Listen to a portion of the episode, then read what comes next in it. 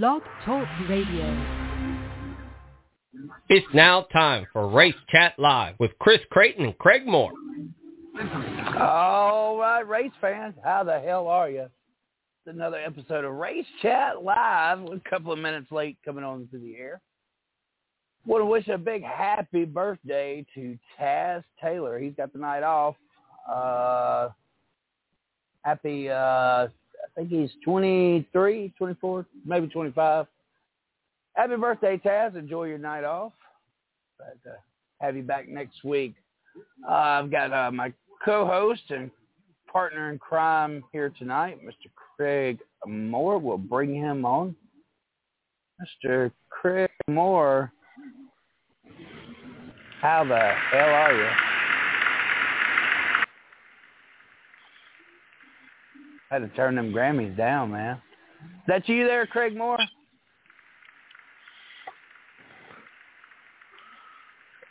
Are you uh talking to me?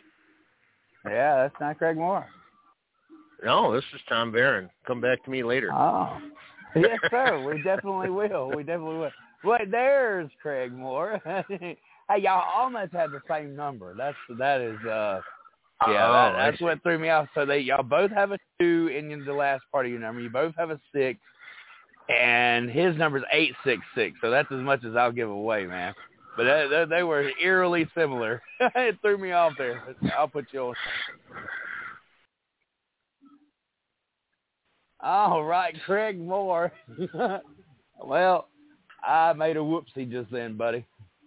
Why? How'd you do that, young man? Well, I went ahead and brought our guest on because uh, his his uh, number was eerily similar to yours, and uh, if you're looking at the same one I'm looking at, my goodness gracious. So yeah, I was Well, uh, in full introduction mode and had brought uh, you on to the host line, and uh, lo and behold, it was our guest. Nice. Well, how are we doing, Mr. Varin? Oh well, let me bring him on into the studio. It's a little bit early, but I mean he's he's called in early. I guess we could uh move the uh yeah. How you I'm doing, game. Hey, you know what? I'm doing pretty good. Why don't I just host the show with you? You know what? There That'll work too. that So, uh, works. Bef- Before we get into what's going on at Caroga Creek, let's talk about the shit show that was COTA. Oh, you guys are going to have to do it. that one without me because I didn't get to watch it. I was too busy. Uh, I didn't get to watch turning it dirt. either because it was on FS1, and Then how do you And, you call know- it a shit show? How do you call it a shit show if you didn't get to watch it? It's Because very you know hard what? to call these shit shows if you if you're not available to catch it. You do a racing show, but we'll let you slide this Hey, time he's 'cause I proud- understand. He's Hmm. probably just going by what Harvick had to say. You know, he's a credible no, I think that I was I was listening to for, it. for most of the time, Somewhat. Harvick is credible, but he pissed me off with what he said this time because I mean, my gosh, uh, you know, they they cry about the rain delays. Now they're crying about ra- racing in the rain. You know, he's one of the more respectable drivers. I understand that he said, "quote," let me, uh, well, I better not quote quote, but that uh, he he has never felt this unsafe in a race car. Uh, does he not realize that he replaced a guy who lost his life in a race car, and it's not happened since. So, I mean, I understand that there was a sense of danger to the sport, but uh, you know, look, until NASCAR puts these cars out there in rain and finds out what can go wrong, it's it's a test, and that's exactly what we were doing uh, with COTA. I- don't even think these type of cars belonged on that type of speedway. Uh, so you know, uh, you, you have to bend sometimes, and I, you know, I hate that Harvick felt unsafe, but uh, you know, at the same time, it was something different for fans, and I sure as hell enjoyed it. Well, I can tell you that the pinnacle of racing ends up racing in, in the rain as well. You know, Indy's always racing in the rain. But, um, you know, if they're going to test out the idea that they probably shouldn't do it live on TV with live lights, maybe they should go do some test runs like they do at any other racetrack when they're going to introduce a new brand new body style or something. I think maybe they should have done a little bit more testing on it to work the bugs out. I mean, they ventured out into dirt, and their first trip out into dirt wasn't very successful at Bristol. I mean, they they worked their way through it, and I thought they did a great job dealing with what they had to deal with. But they're trying. NASCAR's digging this year into, uh, you know, Places trying, of the trying unknown. to, yeah, Places which of the is what they need to do. That's what they need to do. But I think maybe I, I think that they're a large enough organization that they don't have to do guesswork. I guess that's what Yeah. I'm going to say. Yeah, they they shouldn't be guessing. Craig Moore, you you can follow me with this. So Chaz Thompson, he will get he will get on his rant and he'll say we're talking about the best drivers in the freaking world, and in reality, that's how we perceive these drivers. Correct, Craig. So to hear Oh, one one of the best when they're being challenged, they're actually finally being challenged at something. To hear the crybaby, it's just it, I, I I'll give it to Martin Truex Jr. He took the high road. I, couldn't believe it for the first time in his interview. The guy didn't just lay it out to blast somebody or something. He he he. I, I thought he was he made more sense in his interview than anybody. And yeah, he he he admitted that there was some danger in it, but you know he definitely didn't come out like Harvick and just straight crush it. Craig. Well, I mean, I, I haven't seen what uh, our our boy uh, Kyle Busch had to say about it either, but I don't know if I think torrential downpours. Uh, when you can't when you can't see, and I think that was the biggest bitch I heard all day was that people you couldn't see. Um, the wipers just weren't keeping up, and there was a there was n there was a huge pileup from what I read, and which caused the uh, caused the major accident. Correct, Chris? Yeah, well, there was several incidents that were, you know, accumulated to basically a big one. Most of the wrecks were within three or four cars, uh, because you know a lot of these cars were spread out over a three mile long racetrack. So um, definitely the biggest track I believe that uh, NASCAR has ever showed up to.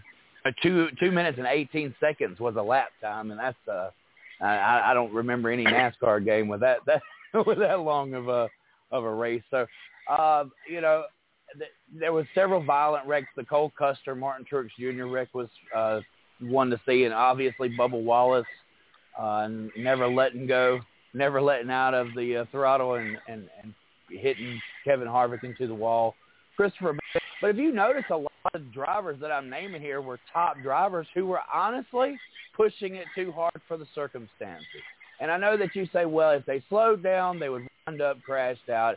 They speed up, they wind up crashed out. But you know as well as I do, Craig, uh, these guys are pushing it. They're the top drivers in the world. They are the top drivers. They were. They probably could have slowed down a little bit. Uh, it, you know, the the only car that didn't seem to have any trouble was the first two. You know, and basically the number one car because they didn't have to deal with the overspray. Uh, a Right. lot of the track was dry. Uh, most of the track was dry during uh, parts of this race, uh, other than when it was a little bit of rain coming down. But there were certain parts of the track where they were had such a high rate of speed, 160 miles an hour was the rate of speed that was going when uh, Cole Custer ran into the back of Martin Truex or something to that to that. Yeah, it was it was it was horrific. It really was, and uh, I'm glad Cole Custer is okay. But when there's a straightaway covered in water and it's spray everywhere, and you're you know just hauling ass down it, there's gonna be problems that happen. But all in all, I I was I was pretty damn excited, except for the end when NASCAR gave it to their golden boy. I, you know, Well, yeah. Well, Miss Lee is happy, I'm sure she so is. let's let's not rain on her parade. She is happy, and she's still, but she's still in last place, but she's still happy. Well, that well, that helps though. That that really, you know, you you, you just threw her under the bus by saying she was in last place there, Craig. You you you you should What? definitely think about sending flowers. I will send her flowers, Miss Lee. I'm sorry. I'm sorry, but you're still in last place. But by not by too many points. We'll go No, not over the overall many. points in a little while. Flowers. Hey, flowers. Yeah. He probably wants race car parts. yeah, We don't definitely. be sending no flowers. Race car parts. Well, I can't afford all that. Well, I don't know. Flowers are just as or flowers are just as expensive, so I don't know. We'll have to see. We'll have to see. Jason, our our fearless leader of the 110 Nation, uh, Sports uh, asked, and why in the middle of the windshield and on-off position, like who thought to block their vision with a blade when not even being Yeah, I was wondering. I always wondered that myself. That's a pretty Well, asinine move. You know, NASCAR is all about innovation. That's how we've gotten to where we are today.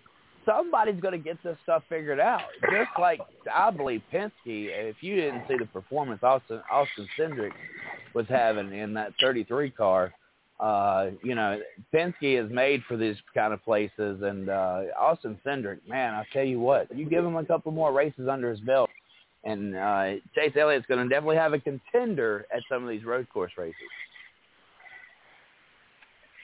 Miss Lee did just say flowers or race car parts. That's a hard choice. But listen, I think the thing that uh, we'll get back to this COTA disaster in a little while. Uh, what about Brad Keselowski uh, leaving? Oh, leaving that news. Go ahead. That's that's a little uh, the baby. I don't know what to Yeah, that- that was a that little dis- uh, not disturbing, but surprising. Well, it broke about nine hours after our show last week, and I've just been dying all week long to talk about this because it is something straight out of a, a, a, Chris Yellow Caution Flag Creighton conspiracy theory. Doo, doo, doo. Um, Brad Keselowski, rumored to already have signed the deal partnership with Roush Fenway Racing. Uh, he will become a, become an owner partner with the Roush Fenway Group. It would be the RFK, which is really crazy. Uh, RFK race team. Um, that would be Roush Fenway Keselowski. This is a big move, and, and it's really, uh, as we've seen Denny Hamlin, as we've seen Tony Stewart uh, go in this direction, this is the way to make sure that you end your career on your own and not by somebody else's attire. Well, I don't know if it's a really good move in, in history. I would say that uh, Michael Waltrip gave it a shot. And even his brother Daryl gave it a shot. Uh, both were flops. Um, I don't see Haas, Stewart-Haas lighting up the track this year. Um, No, but which they is don't kind of have the, concerning. you know, they what do they got? They got Harvick, who's, in my opinion, the the staple driver. I mean, he's one of the top five drivers in NASCAR as it is, and their their organization isn't, you know, they're not lighting it up. So I don't know if going into owning your own team or being a partner in the team is the right thing for a driver to do to save his, you know, to solidify his career. Well, I think it's kind thi- of I funny think- that he got out of owning a Yeah. truck team, um, and now he's you know, five, six, seven years later, he's jumping into uh, probably a 40-60 split, unless it's a 50-50 for sure split of Roush Fenway. That just tells me that the Cat in the Hat is getting ready to go to the uh, to the pet cemetery soon, or preparing for it, and you know Brad thought that this was a good way to help maybe turn Roush Fenway around. I've said before that Stewart-Haas was created. This this was the the new how the book was supposed to be written when Stewart-Haas first come about. They made sure that they had enough money in the pot to buy what they needed, which was cars straight from the uh, garage of Hendrick Motorsports. And that was why uh, almost immediately Tony Stewart was driving the same equipment that Jeff Gordon and Jimmie Johnson was. That's why he was able to go to a championship and uh, and beat Carl Edwards uh, in 2012. Well, so so he did that because he did that because he's Tony Stewart. First of all, uh, he's a phenomenal And- racer. Uh, and and Brad Keselowski is a phenomenal racer as well. Now, it, the, the question is, do, will Brad Keselowski attract uh, enough sponsorship? Because we're already seeing it fail with Bubba Wallace. He has a lot of money, and we're still seeing a 20-plus place finisher. But Brad Well, I Keselowski think- I think when- is a higher caliber driver, and this uh, uh, Roush Fenway has made tremendous strides in the last couple of years. They are they are the backing of Ford, right? Right. Roush has never left Ford. Penske's left Ford twice. So so Roush has this deal with Ford. There's a new Mustang coming out. There's been manufacturing support put in, and uh, Keselowski, obviously, you know, he has his own company that he's created. They make uh, parts, uh, basically, uh, I think like 3D machines and stuff like that, or whatever. It's, you know, they they design things anyway. Uh, so it, this could be a perfect fit. Of course, Roush, a, a big time innovator. Um, we could see this to be a great marriage, and and I think that since the Kyle Petty Wood brothers marriage, Wood brothers marriage, this is the best marriage that that that could ever happen. I hope that it's a done deal. I hope. Well, I always hope. I hope. Go ahead, Tom. I hope. I always hope whatever anybody else does will be a success. I don't. I don't want to see anybody fail, including people I don't even like. But I- you know, I I, want to see people succeed, and hopefully they they have the recipe to, to succeed. Uh, as far as you know, I'm just going to say this, and I'm going to get off the topic because I'm not a Bubba Wallace fan per se. Well, neither are Um, we. Uh, for him, it's more of a marketing thing. It's more of a uh, Absolutely. you know their their goal with him isn't to win races. Their goal with him is to generate money um, from the fans, from the market base, and uh, the target audience. And they're doing a fine job with that. I mean, uh, they're doing a fine job. It, he doesn't need to win a race in order to fund that team. All he's got to do is, unfortunately, be himself. Right. So, Yeah, and one of the few Yes. that can actually do that, right? I mean, he's one of the very few that can uh, that can sell his name and and and is profitable. Look at what William Byron is doing, and William Byron has has had sponsorship questioning ever since his years at uh, at at uh, Kyle Busch Racing. Um, you know, he I guess Liberty School has stepped up a lot for William Byron, but that guy is the most consistent guy on the racetrack and uh, he's yet to have a full full year sponsorship from uh, in his entire Cup career. So you know it's it's amazing the type of money, forty million plus dollars that uh, Bubba Wallace was able to bring to the table. And you're exactly right, Denny Hamlin and Michael Jordan, they're capitalizing. They are building a franchise through the mark money that's coming through of the marketing of Bubba Wallace. And and and and I know if you didn't see the interview where they tried to to once again interview this guy, he didn't have time for the public. He he had to send Mike Wheeler, his crew chief, to the microphone. So we were once again disappointed uh, with the no-show interview. As a matter of fact, we should call him the possum, the possum, Bubba hey, Wallace. listen, it, not coming to the microphone and not doing anything that you're supposed to do in order to get the popularity that you need to get seems to be the common thing. Stay hidden in the shadows, and it'll work out for you. Uh, we've seen it in politics. We're seeing it in racing now. So, I think that they, I think that they, uh, I think that you know they don't really want him on the microphone. Because, to be honest with you, he's not a likable guy.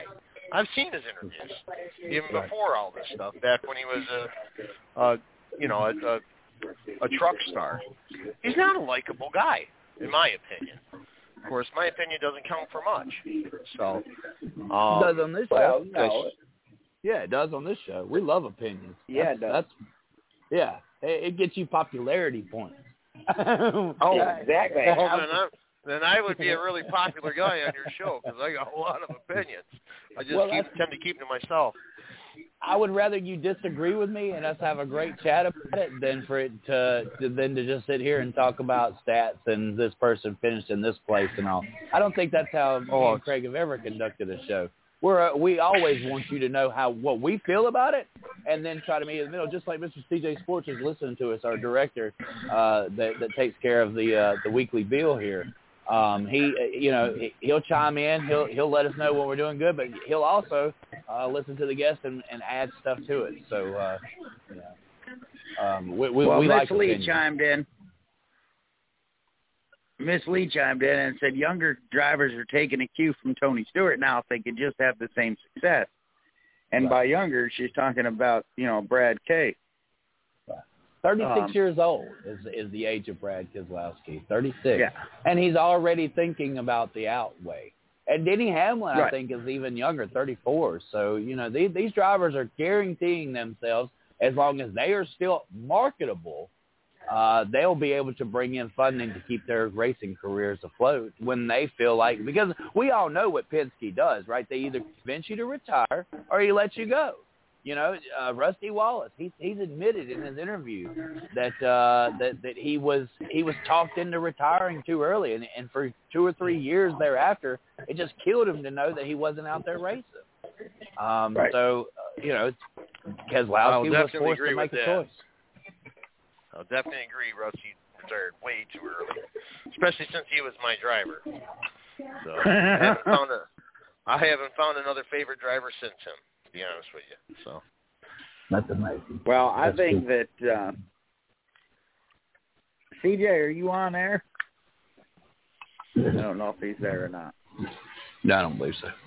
I thought I heard his deep baritone voice chime in. But you know, I, I think that I, I think that Keselowski is looking for a way, like you said, his out, and it's it's a way for him to still stay in a Ford family, but yet secure his retirement. Not that you know he's going to have to worry about Social Security, uh, you know, or anything like that because he's set. So, I think it's a way for him to secure a future for his children, and you know, well, that's what that's what we all want is a secure future for our children, no matter how old they are. So if you were Brad Keselowski, Craig, and let's speak hypothetically here, you, you're you're Brad Keselowski. You know that after last year, that was a one-year deal that they put together to keep you, because basically you're Brad Keselowski, and you're figuring, hey, Hendrick Motorsports is going to call me, right? They let me go years ago, but but Mr. Hendrick said, hey, going to bring you back because you're you're my guy. Well, that's they turned their back on Keselowski one time. Now Keselowski gets get, gets the back turned on him again. So now you know he's he, hey Ford's like, hey, you know this is our guy right here. We've got to we've got to make sure that we help him out.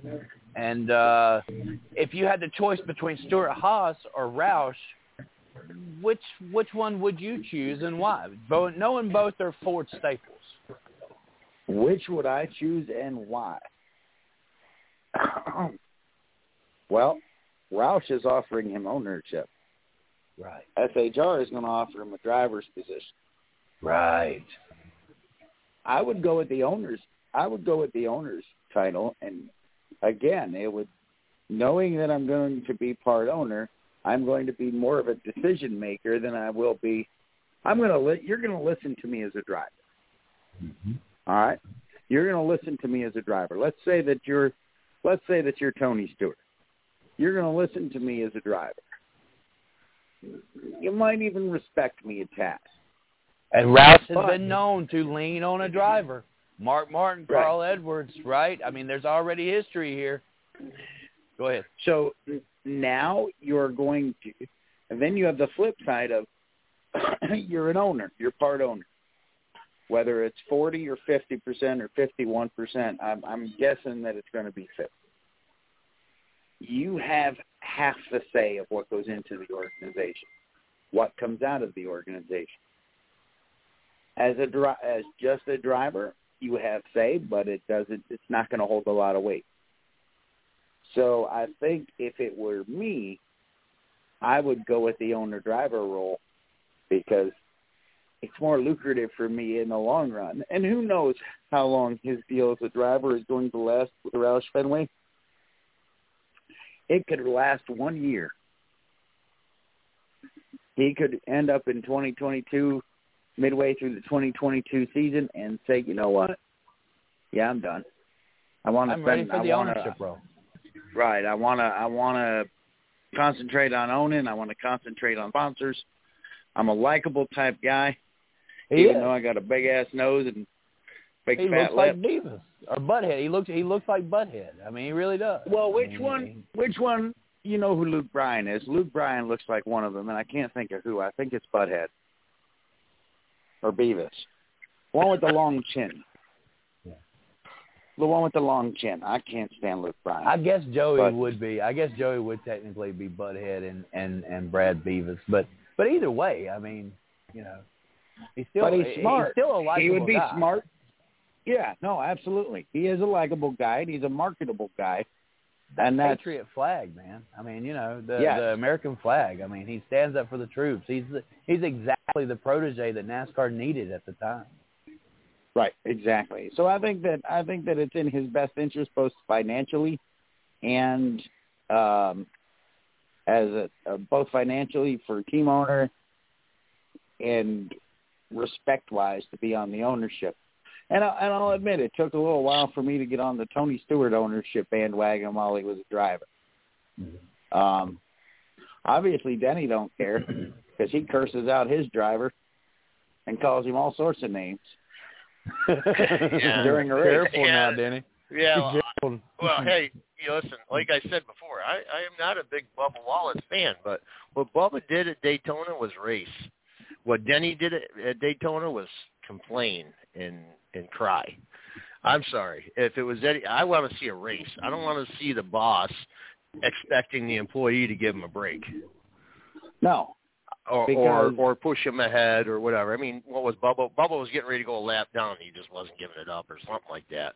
Uh, Yeah. Wasn't working with the teammates. And well, Bubba didn't We've want to go a lap down. Right. So and, and It means something. yeah, It does. Uh, There's a caution Right. comes He's out and your whole race for his changes. stuff. Right. as far We as don't I'm bitch concerned, about Hamlin Ron sounded Newman. like a little crybaby. We we don't bitch about Ryan Newman. We know who Joe Logano is out on the racetrack. So Bubba Wallace is making a statement that he he's that type of driver too. He he's gonna Well, he's Bubba- not gonna give up the position. He That's shouldn't have to trade. give up his position just because the bo- the boss is right behind him, trying to put him a lap down. He shouldn't have to do that. Listen, I I own a trucking company, right- and if I'm going down I-88 and one of my drivers in front of me and I want to get around them, he don't give me the lane. And that's in a truck going down a freaking highway. you put you put in the overdrive, huh? and drop her a gear. Boom. But when he That's does when he get back calls to the and goes, shop, "Get the hell out of the way." No, no, no, no. When he gets back to the shop, I turn his truck down to 65. That's what I do. So. Well, that isn't too hard on 88, for Christ's sake. All that construction. Good God, you know, at Cobleskill. That's ridiculous. Well, race fans, we've uh, been, been entertained already by Tom Varin. He is actually our guest tonight, who's uh, somehow or another wound up as a co-host since Taz, Taz is off. Which uh, uh, I tell you what, uh, we breezed through the first thirty minutes there, uh, Craig. Yeah, we did. Yeah, we did. So I guess we'll uh I guess we'll officially bring on our guest and uh introduce him. he is the owner promoter at Creek Raceway Park here in uh Ephratah, New York. His season opened up this past it was this past weekend. Did it not open up? Uh, we're not it- open for uh, we're not open for points yet. Our first points race is going to be June first. Um, I've Oh, had okay. plenty So of in a week. practice sessions, and you know I'm giving. Um, uh, I've been trying to give as much seat time to the newbies as we can get. So we, we have a ton of new people coming into the sport, and they just never seem to get enough seat time. And what I've done is open the track up and let the the new new people come into the sport and get as much seat time as they can, rather than trying to do it at a, a race night at another track. Um, you just never seem to get enough time. So, No. um, all the new families are, all the new racers are welcome at Caroga Creek, and there's always going to be seat time available for them. So, So what type of what- uh, uh yeah, go Craig, you gonna hold Go this? ahead, Chris. Go ahead. No, Yeah, go I ahead, mean, Chris. So just to inform inform to the guests and all, uh, when when we say that people are promoters or they they they uh, run racetracks, exactly what type of racing can be seen and uh, what type of racetrack is it? How big is it? What what type of race cars do you race? Uh, we have uh, slingshots that run there regularly. It's probably the most competitive slingshot racetrack that's up here. Um, you got some of the larger tracks, like, and, and it's a beautiful track. Glen Ridge and Utica Rome has a really good thing going on, and I think Malta's doing some too. But our little eighth mile track is the place for action for the slingshots. And those larger tracks, they just kind of fan out. And, you know, they get in a single file freight train racing, and you might as well just go on down to Fonda and watch the trains go by. Um, Right. But at my track, you see some side by side. You see some people up on the top. You see who's got it. You see who doesn't have it. So it's it's the real racing that racers and um, fans want to see with the slingshots. Now uh, we also have the WCRS that runs there regularly, uh, the Wing Champ Racing Series, and uh, the carts, flat carts, and uh, a couple modified uh, Wing Champ classes, and the Heavy Tire Predator, which is a, a really fun class. So uh, we got kids. We got anything from kids all the way up to slingshots. Right. So these slingshots that you talk about, this is a this is uh but you describe the type of body and also the the motor. I believe it's a Yamaha motor, right? It's a motorcycle motor, right? Actually, I think it's a uh, Briggs. I think it's a Briggs. Um, Okay. I don't know the class that well. I don't know the rules all that well. Um, all I know is there's a book, and my tech inspector has to look at it. That's what I know. Hey. But you can tell me a little bit more about the racetrack, though. Is okay. I understand that side of it, and that's uh, that's why you hire a tech man.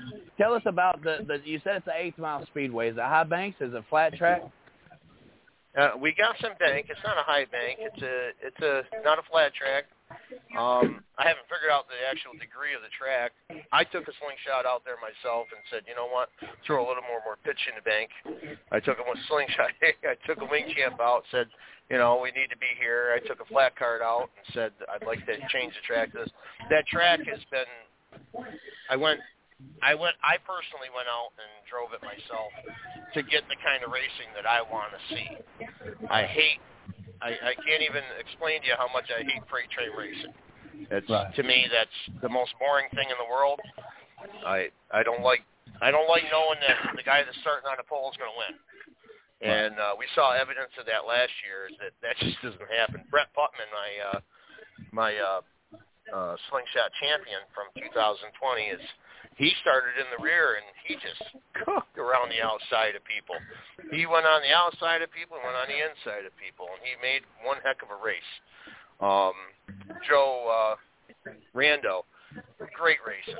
I mean, there, there was just some great racing that, that these guys could do on that small track that was r- really fun to watch. Right. So uh, on the day-to-day operations, do you do you do the track prep, or what exactly is it that you that you uh, do behind the scenes? As of now, I do the track prep. Until until about two weeks ago, I had never prepped a track in my life. And Oh, come couldn't on. tell me anything about it. Um, I I didn't know anything about it. I couldn't understand it, and I hired people to do it for me. Last year, I felt that the track could have been a little bit better, a little bit smoother.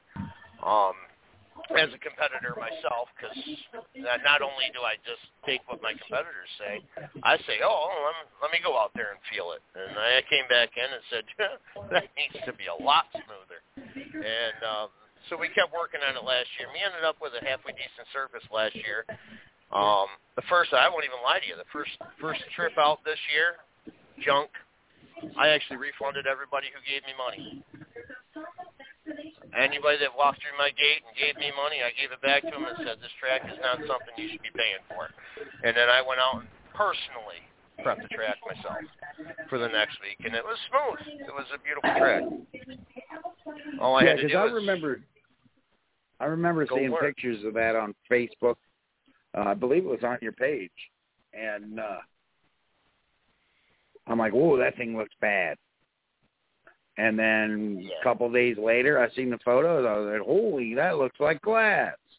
What a difference!" That was Yeah. the, that was the cake topper for me. I, I said, you know what, my name and my reputation is on this. I better I better get my butt behind the equipment.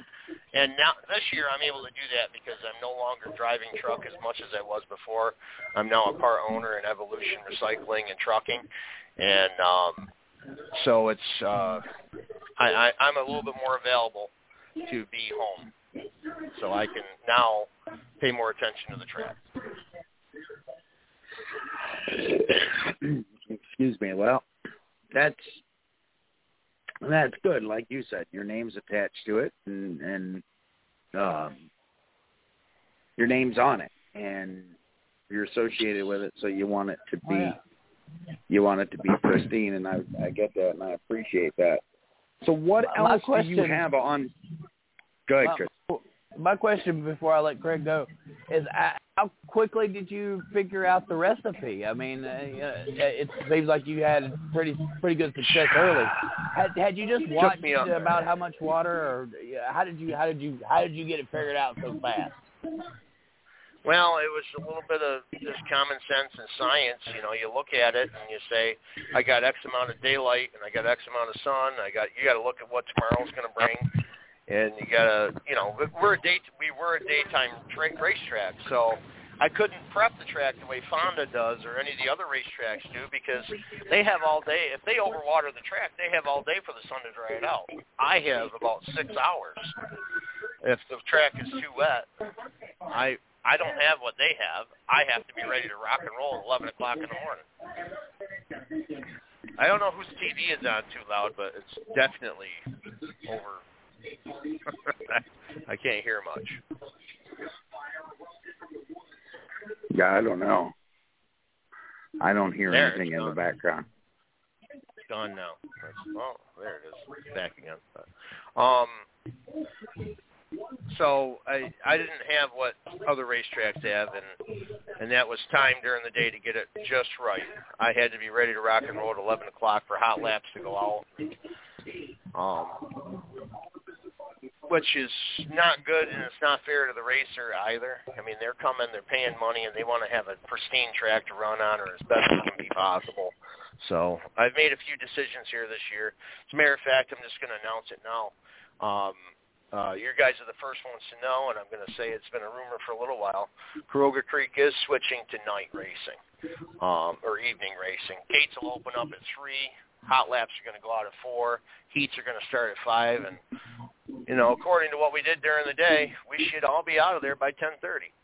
Uh, uh, according to what we did last year, so we're not looking at two o'clock in the morning stuff. So, well, that's that's a definite plus. Not uh, going. I think going to night racing for go karts will be, and and that will be uh, will be cool. Now that's that's going to be effective the first race of the season. First points race of the season. I, I had to make this decision before points started because you can't switch your times after you've started points. So I'm right. starting it now before points even start. You can't you can't make changes like that after people have already invested and set up their schedules um, according to what they have decided to do. And I'm just not one of those promoters, so I'm just saying it now. We're going to nights. Nice. Now, you said it'll be it'll give better racing, and they'll be out of there by ten ten thirty. Um, does Ephratah have it does. Do they have a time limit as no. far as no? Is there? No, there's no noise ordinance. Freda, to be to be honest with you, Freda, it's one of those. I'm lucky because I I don't have any zoning laws there. So it's it's it's it's residential and it's commercial. I can basically do whatever I want to on the property whenever I want to on the property. But with that in mind, you have to keep in mind that the the, the community has to deal with you, and the right. and right now you they you're afraid of the community loves the racetrack. It doesn't take much to reverse that sentiment. If you start being a pain in the butt or you start being an inconvenience, they're not going to love you anymore. They're going to want you gone. So you just got to you have to be uh, you have to use your mind and and uh, use your brain and use your courtesy. Oh, absolutely. You know, you don't want to you don't want to piss off your neighbors. Um, nope. Not at all, because that's that would not be a, that would not be a good thing. what else do you have? I mean, I don't care. I live in the city of Gloversville. You get pissed off at me. I have kids wake me up at six o'clock in the morning when I'm trying to sleep in, but you know, outside banging on soda bottles with a base aluminum baseball bat. But you know, what is um what has been the for this year putting everything together? I mean, what was the sentiment of the drivers and and the participants when you said, "Hey, we're going to go uh, race"? I haven't really got a lot of feedback. The feedback that I have gotten, I actually have had a lot of requests from the drivers to go to nights, and I've gotten all those requests requests over the winter time. And there was a few reasons why I didn't want to. Um, one of those shit, you know, courtesy on the other hand, and concern about other tracks and other people and and the racers. I, my goal is to make sure that people can race wherever they want, whenever they want, and I I want racing, especially this type of racing, to succeed in New York. I don't want to step on anybody's toes, but I also have to keep in mind that I have an investment that I have to protect as well. So, and if my racers are requesting it, then I'm kind of have to go with it. So. Yeah, no, exactly. Because go ahead, Chris. Is this a is this a spectator sport? Do you make do you make enough uh, off the front gate, you know, to or is this basically a back gate sport? To be honest with you, I don't know because I've only owned a racetrack during COVID. so I I don't know about that aspect of it. I I can tell you that I have been to kart tracks and I've been to Caroga where there were spectators that paid to get in. Um I don't. Uh, a Dodge City Speedway, they they seem to get a lot of spectators too. So and and Paulie Montanaro and his family, they do a phenomenal job up there, and So- and they always have a really nice track. With the surge of everybody finding something to do again, besides sitting around the TV watching Netflix and chill, uh, how do you how do you create that market to make sure that this becomes a spectator sport? I mean, you're you're defining what racing should be. You don't want no choo choo train racing. You want side by side. Well, that's entertaining. And how do you sell that? How do you market that to the next fan? Uh, it's going to take time. I think it's going to take video. It's going to take a lot of uh, promotional things that I do. Uh, I haven't really hit the promotion side of things yet this year. Normally, you guys know, you, you just can't, most people just mute me because they don't want to keep seeing my posts. Um, I haven't even, I haven't started yet this year. Um, starting this week, I'm going to start up, and I'm probably going to irritate some people with what we got going on because they're I just you, you got to be relentless. It's got to be everywhere. And uh, if I can put out the if I can put out the um, um, posts with videos and whatnot showing that the type of racing that we have is first of all clean, second of all we're not dealing with uh, jackamos on the racetrack, um, and that everybody plays by the same rules, which is the way that I, I run my show. I mean, we all know that it doesn't matter who you are. If you if you screw up, I, I don't care who you are. Uh, perfect example is uh, first of all me. I'm the only person ever to be suspended from the WCRS, and I'm the I, I'm the guy that runs the WCRS, but I'm the one that got suspended. So um, because rules are rules, and uh, the other thing is is that it doesn't matter who comes through my gate. It could be a five million dollar team coming through my gate with four people. They all pay forty bucks. They all pay ten bucks to get through my gate or whatever it is this year to get through my gate. Um, and uh, so they paid forty bucks. Well, so did the team that showed up in the back of a truck. They had four people with them. They all paid forty bucks. I don't have a favorite. I don't care what your your hauler looks like, which is one of the reasons why I'm probably not as well liked by some of the, you know, larger money teams or whatever, because they're not going to get cut a break from me. They're going to have to actually race. Well, that's that's you're not there to you're not there to be liked. You're there to run the track and run a business. And at the end of the day, well, that's exactly what it Kinda. is: is a business. kind kind of you have to be liked. Nobody's Well, going to yeah, go you- support somebody they don't like, but um but Well- so long as the rules are the same for everybody, I'm not going to penalize somebody because they're more successful, and I'm not going to penalize somebody else because they're not as big of a draw on the competitor on the on the spectator side. Uh, everybody has to be on the same level playing field. Right. It's very interesting that Tom says this because it's something you know. I, I have a mentor that uh, has taught me a lot of things. That I was not from the the racing side of business. I got adopted in, and I had a, an early mentor who taught me the basics. And then over the last ten years, I've had a guy who's really just been there and explained things to me. And one of his first things that he taught me was don't penalize the racer because he's fast. Don't penalize. Don't take that away from him. And I just heard you say that, Tom. You, you don't want to take away from somebody who's doing good. You that's how you make your field better.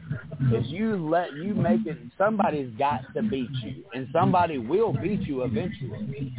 And you know, it, it seems to me that so many people want to make rule changes and come in and do this, you know, to to keep. But but really, it that's what creates the exciting environment is when that young person comes up and beats that old cat.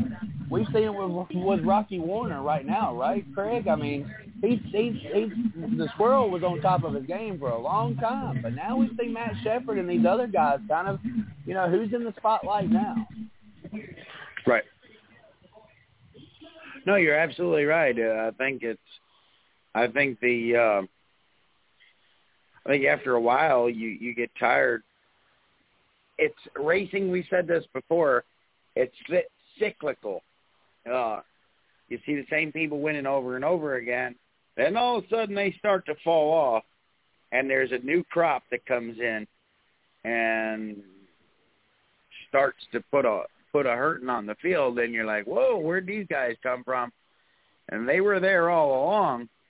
They just needed to. uh They just in order to to be gain the some best, ground. yeah. In order to be the best, Yeah. you got to beat the best, right? Exactly. I can't even do it because my throat hurts. I was going to give you a woo, but my Be the be the best. You need to beat the best. I agree with that, hundred percent. Right. And Yeah. and one of the other f- things that was taught to me when I was racing was uh, in order to finish first, first you must finish. So Right. Very good. And sometimes you got to go slow to go fast, right? yeah, exactly. So, You know, a so lot of people don't get that. Real quick, Craig, let me get this real quick, and I'm turning back to you. You said your early years of racing. That that's a pinpoint for us. How did this start? Where did this start at? Where did the where did the passion for racing begin? And then and then I'll turn it to Craig. passion for racing begins with my brother. Um, you know, he he started racing at a very young age. He's he's really not even old enough to race, but he raced under somebody else's name in a street stock at Fonda. And um we used to, you know, my brother used to sneak out and do what he does. And one one time at Fonda, um, he was getting ready to go out on the grid, and he looks up, and there's my dad standing in front of his car. And my dad leaned in. He was supposed to be off doing something else and wasn't supposed to be racing because he was definitely forbidden from racing. Um, and uh, my dad leaned in the car and said, "You're in trouble when you get out of the car, but for right now, you better go out and do good. If you don't, if you, you're in, you're in even more trouble if you don't do good." So that kind of incentivized my brother to do that, uh, and he did pretty good that race, if I remember correctly. but well, there was a Uh, threat of an ass beating on the line, so well, an even worse ass beating, I should say. So, Yeah. um, and uh, so it, you know that uh, it took me until I was 35 to even get into a to get into a race car. Um, I, you know, life went in a different way for me. I started to be a father very early in my life, and uh, I wouldn't trade that for the world. But it, it stalled off my racing ambitions for a very long time. At 35 years old, I was finally able to go out and did one year in four-cylinder racing, and then I got into sportsman racing. First year out with the rookie sportsman, I got my five wins, and you know I had a motor out of a box van in the backyard with a four-barrel bolted onto it, and uh, for out of the gate, we got our first five wins, and they moved me up to the regular sportsman's, and I, you know, I just didn't have enough money to compete there because now you're talking about motor and tires, and I finished out the year, and I just never went back into another sportsman because that's the only way you're gonna you know you're just beating money was beating me at that point. So i got my five wins i was happy and uh then i just kind of walked away from racing altogether because well for me it's not fun to watch racing if i'm not involved in racing um that's funny you That's, say that. uh, I gotta. and then my stepson David Herrick uh, introduced me into kart racing. And I had no idea that fat 45 year olds were out there running around racetracks. I had no idea. and when, once I realized that fat 45 year olds were actually out there having fun, I went and got one myself, and that's how karting started up for me. So That's funny. Uh, you you- you mentioned that um you mentioned that it's not fun if you're it's not fun to watch it if you're not doing it. And I have to say this. I attended a wedding yesterday. And I enjoyed well, the those wedding. are I way didn't- more fun to watch than to do. no, no, no. See, I disagree. I dis. Well, yeah. I mean, marriage-wise, yeah. But I was sitting at this wedding, going, "Man, I, I, I, the music is good, but I'm bored. I, I need to be doing something. So what do I do? I go and get myself a couple of drinks, and then everything was better for a little while. What's that? That's always entertaining. That's always entertaining. Greg. Well, talk about you know you talk you talk about marriage. I, I have the most supportive wife that you ever wanted to find. Um, shit, there's absolutely no problems here. She she lets me do whatever I want to do. Basically, um, I'm just not allowed to sleep in the bed yet. So, um, but How does that uh, work no, out? she's she's extremely she's extremely supportive and she doesn't ever hound me or anything. So she's uh my wife's a heaven sent. So That's awesome. That's awesome. Yeah, marriage is good for some of us, Craig. You know, I, I know, I Yeah. know you haven't found Well, the no, right one for me, yet. man. but- Listen, marriage is great for me. I like I make a lot of money off of marriages. So- because you're a DJ. Tom, let's right. go. Let's go back to this real You're quick. you're either a DJ or a divorce lawyer. Which one are you? right? Yeah, he, marriage is good. It's the divorce. You got to hire somebody else. Uh, so I don't know though. I mean, if you were that great of a of a DJ, which I believe you are, I would invite you to the divorce party as well, right? I mean, that's uh, uh you could DJ DJ the marriage and the divorce party. Uh, so Absolutely. Tom, so let me know about this real quick. All paid classes, winner takes all. That means the winner gets all the entry fees. Is this is this has been kicked around in all forms of racing, whether or not this may be the the future, uh, based off of the spectator side kind of dwindling, especially in certain areas. Um, what what made you conclude that this would be the best way, and how does a racetrack survive uh, when they're not taking a cut at all? Well, uh, winner takes all. Uh, you know what? I I I wasn't running a full program, so the the, the program itself didn't cost as much. Um, so the the expense of the day didn't cost as much. Normally, what we do is with the entry fees, we take twenty percent off the top, and that goes to the track. That's what helps me pay the officials or pay this.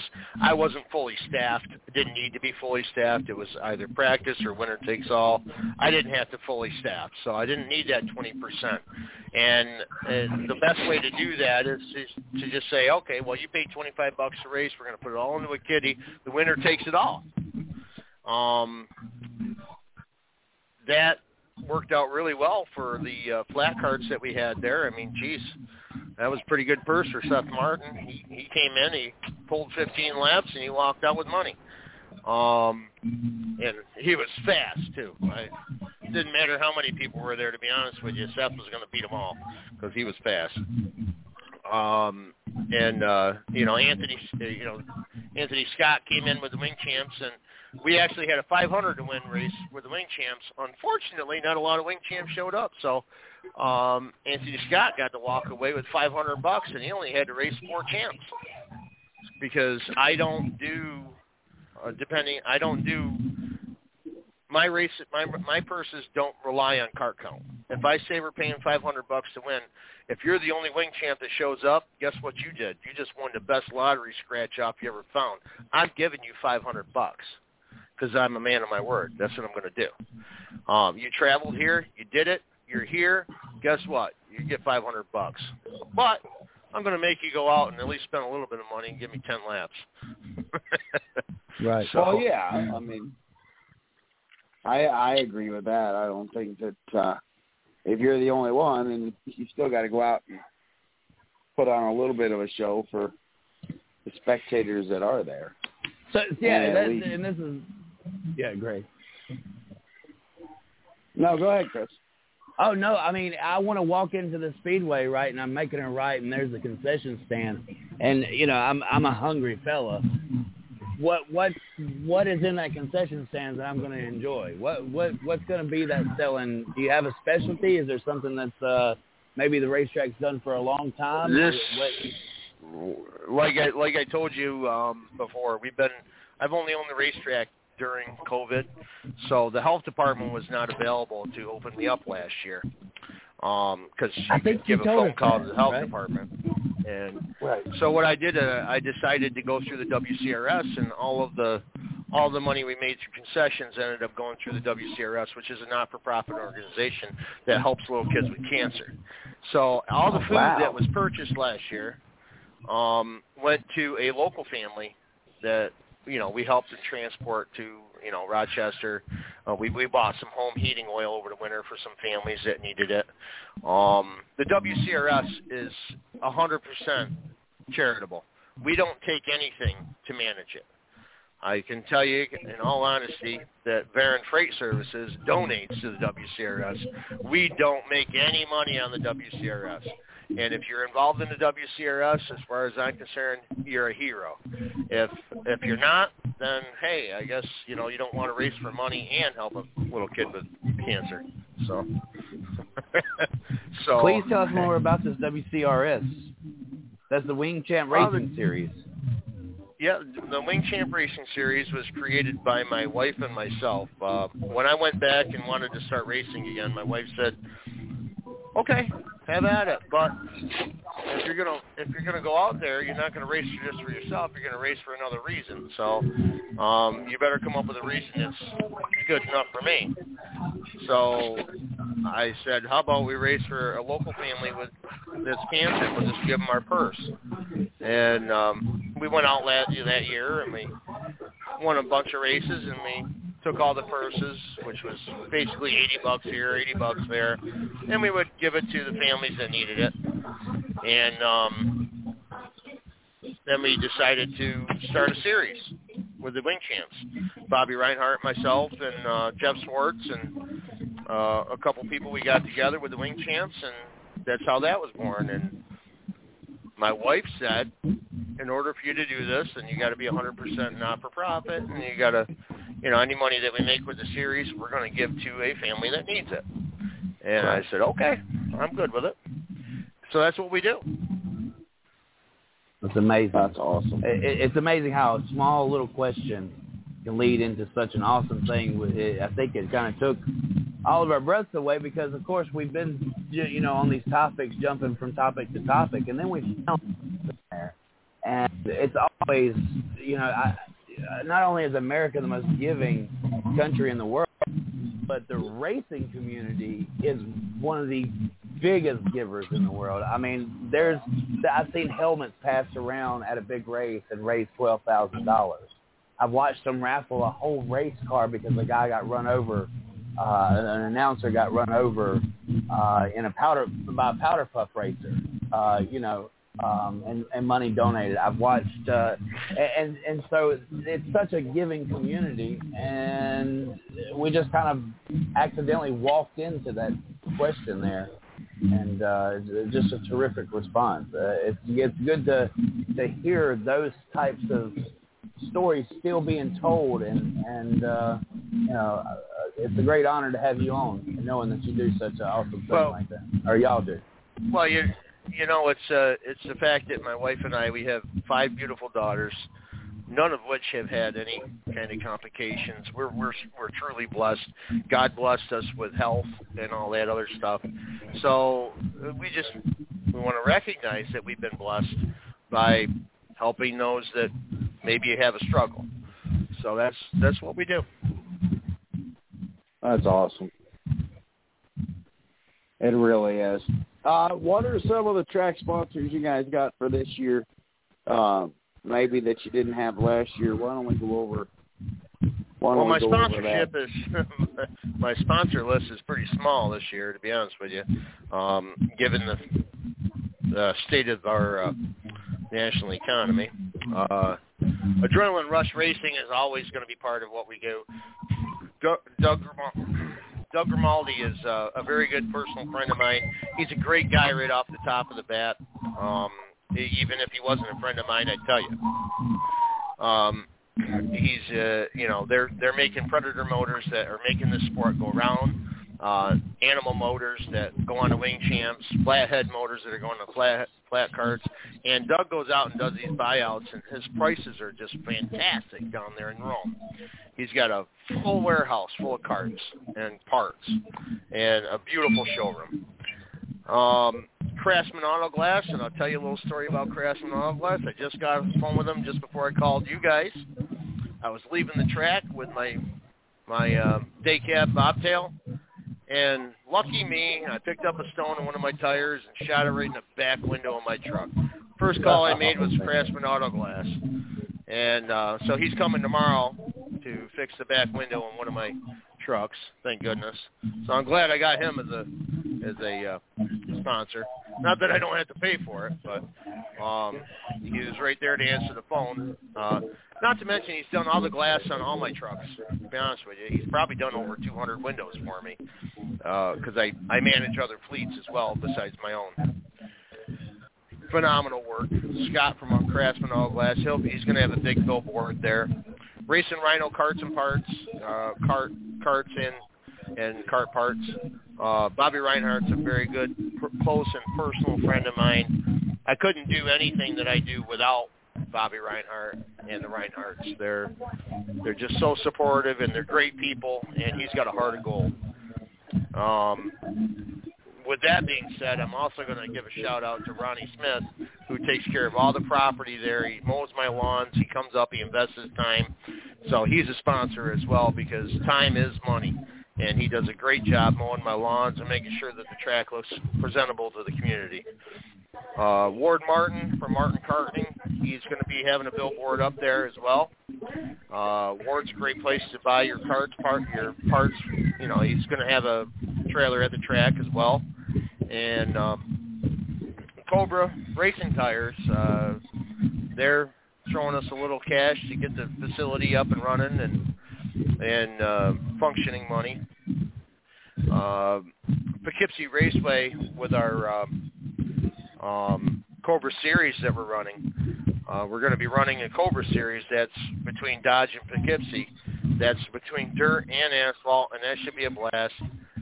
Uh, that's a good mixture of skill.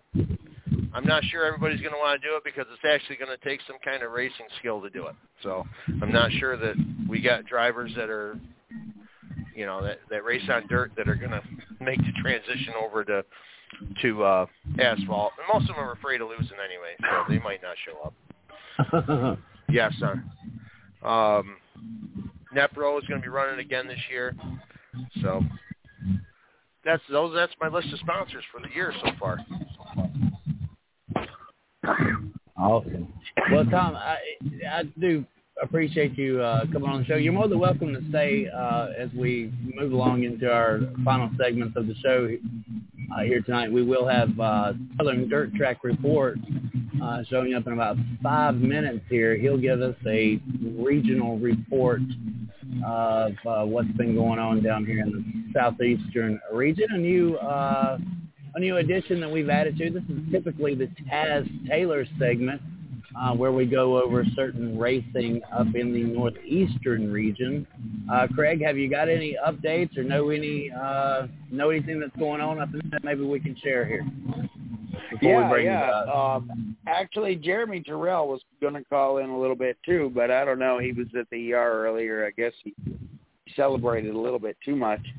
I was busting his stones last week, and uh, I said, you know, only two-year-olds do what you did and then he comes back and he wins the second race in as many in in uh, six weeks at at Fonda.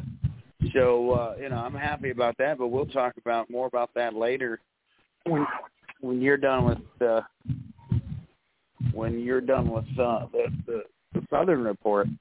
But uh, there's a lot of racing. Is racing is heating up. Tanner Warner took a huge roll and, and destroyed his car. That is Rocky's son. Took a huge roll uh, Saturday night, but I talked to him today, and he's he's doing pretty good. And he was out looking at another car today, so uh, hopefully he'll be ready to go Saturday. If not, um, it'll be the following week. But I'm definitely interested to hear what uh, what's happening down in your neck of the woods for sure.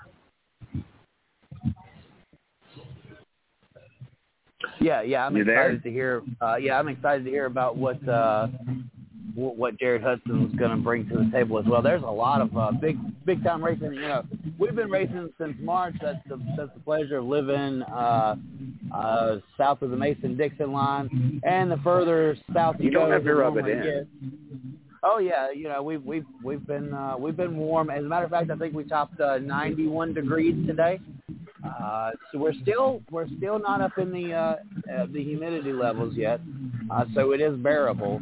Uh, but give it a couple of weeks. Uh, I believe like around the middle of June all the way to September, it's damn near intolerable. So uh, um, if you're, it's amazing that we have so many fat people. I'll say because I'm fat myself. Uh, because we should sweat all that off during the summertime, or you at least think that we would, because it's it's so miserable you can't even eat. Uh, it's, it's it's just that hot. Uh, we would trade uh, your summers for we, we would not trade our, our our summers for your winters because I don't see how anybody can live in sub 30 degree uh, weather, and that's that's the envision that I have of, of Craig Moore throughout the wintertime as well. I mean, he's Frosty the Snowman. So um, Well, yeah. you know, I will say this that and and Tom, you can if you're still listening or you're still you're still on the line, you can verify this. Last week it was 50 degrees. It was cold. It was miserable. The wind was if the wind wasn't blowing, it wasn't too bad. But then the last week or so, it was in the 80s, and people were bitching that it was too hot. I looked at them and said, "Shut up." I'm like, I'm remember telling you what what. we had last week. I'm telling Well, you what, the northeast weather is nothing but menopause. I'm telling you what, I don't think we got a spring anymore. So we were at a water park yesterday. I mean, we were literally at a water park yesterday. So that's that's the difference in the climate uh, between the I tell you what, there is a lot of difference in the north and the south with climate. But the one thing that's going to that is on the rise right now that the north created, that the north's been a big part of, are these big block modifieds, and I cannot wait uh, to have more discussion about those big block modifieds that have uh, taken the southeastern region. Um, I do believe our partner uh, Jared Hudson uh, will uh, be able to, to catch one of these uh, big block modified races here very soon, and if not, hopefully already will.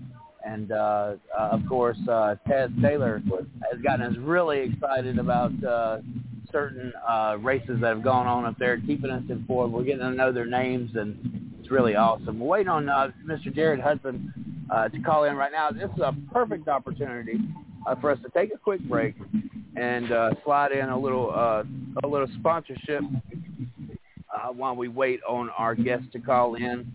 Um, definitely, if you need a DJ and you're somewhere in the New York, to, I I believe, what Pennsylvania, Craig, you, you actually New travel. York, uh, Pennsylvania, Connecticut. Canada right now. But but you No, would no, I wouldn't go up there anyway. It's still cold. celebrate at the line. Like, could you could you literally set up your DJ booth on the on the country line? You don't call it a state line, I guess. It's a country line. Could you do you have enough power to to pump your DJness into Canada? Well, absolutely, and I would take one of I would take one of the uh Baron mobiles up there, and we do it from we do it from the back of a trailer. Oh, And, one of the uh, automobiles. I'm not. I'm not sure I'm allowed in Canada. Last I didn't was say there, we're not going to Canada. Oh. We're not going to No. Canada. We're just No, going to no. party up there like we're in Canada. Yeah. Oh, All right, let's Nobody wants to let's go up to that commercial. hellhole. That's worse. But um yeah, definitely. If you need a DJ, I'm actually Chris. I'm glad you brought that up. I'm heading to Wake Forest in North Carolina, the Raleigh area, July 15th. Uh, I'm going to do a wedding down in Raleigh, and actually they are from here, but he is stationed in the United States Army, so we're going down there to do the wedding, and uh, I'm I'm looking forward to it. I'm looking forward to it, and uh, you know, so if you need a DJ, by all means, give me a call five one eight eight six six two six seven seven. Visit my website, more m o o r e the number two music dot com. I do have some dates available for this year. They're few and far in between, so you're gonna have to go to the website uh, to check. And when I say few and far in between, I went to bed Saturday night with with six dates left for the summer, I woke up to four dates left for the summer. So, you know, it's definitely it's definitely time to start looking at bringing possibly another DJ on into the mix, and uh, so that way I can I, I can do more and work More. less. No pun intended. More, more to music. Well, I'm looking more for to music. I'm looking I'm looking for a part-time job there, Craig. So maybe I'll take you up. Well, you know, we might be able to arrange that. All right. Hey, are But, we on? um, Are, are we still on the phone with the Southern guy, the Southern Racing Tier guy? Yeah, Well, we're, we're we're about to for him to bring him. Yeah, we're about to bring him on right now. As a matter of fact, I think we've given uh, more to music. Not not saying that you shouldn't have your commercial break, but I, I believe that was a great plug, and I think that we can go ahead and uh, bring Mr. Hudson Yeah, I on mean, from the southern. Mo- most commercials, most commercials are like what, 60 to 30 seconds. That was like 10 minutes, wasn't it? I, sw- Well, I yeah, swear, but when wow. you're, you know, when some is we good, have to get a more is better. refund. Yeah, more is better. I like All that. More is better. All right. So uh, it's a pleasure to have on uh, Mr. Jared Hudson again. Uh, Jared uh, from uh, Southern Dirt Track Report. How you doing, my friend? And uh, well, what what what's your say in there? You're gonna keep Doing dangerous, keep being rated R for racing. So so just a warning, y'all. It's rated R for racing. Jared Hudson, glad to have you on this evening. Uh, of course, I believe you were able to make it to a racetrack uh, this past weekend. Uh, tell us a little bit about Yes. what's been going on in the southeastern region and what you guys have been up to. so I went to uh, Deep South Speedway over there in Loxley, and they had a regular season race. They had the crate 604s, factory stocks, the UMP modified. They had pure stocks, um, street stocks.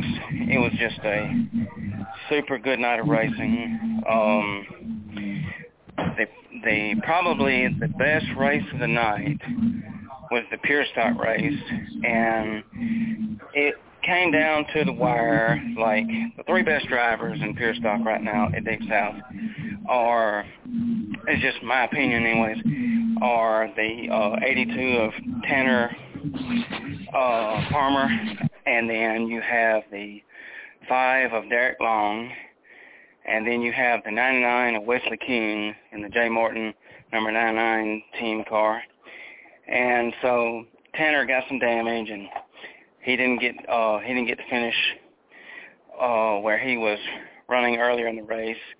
And then Derek Long and the 99 Wesley King drove the best pure stock race I've seen in a long time. Back and forth, back and forth. Well, Derek passed him twice, and then the first time he passed him, the caution came out, and I said, man.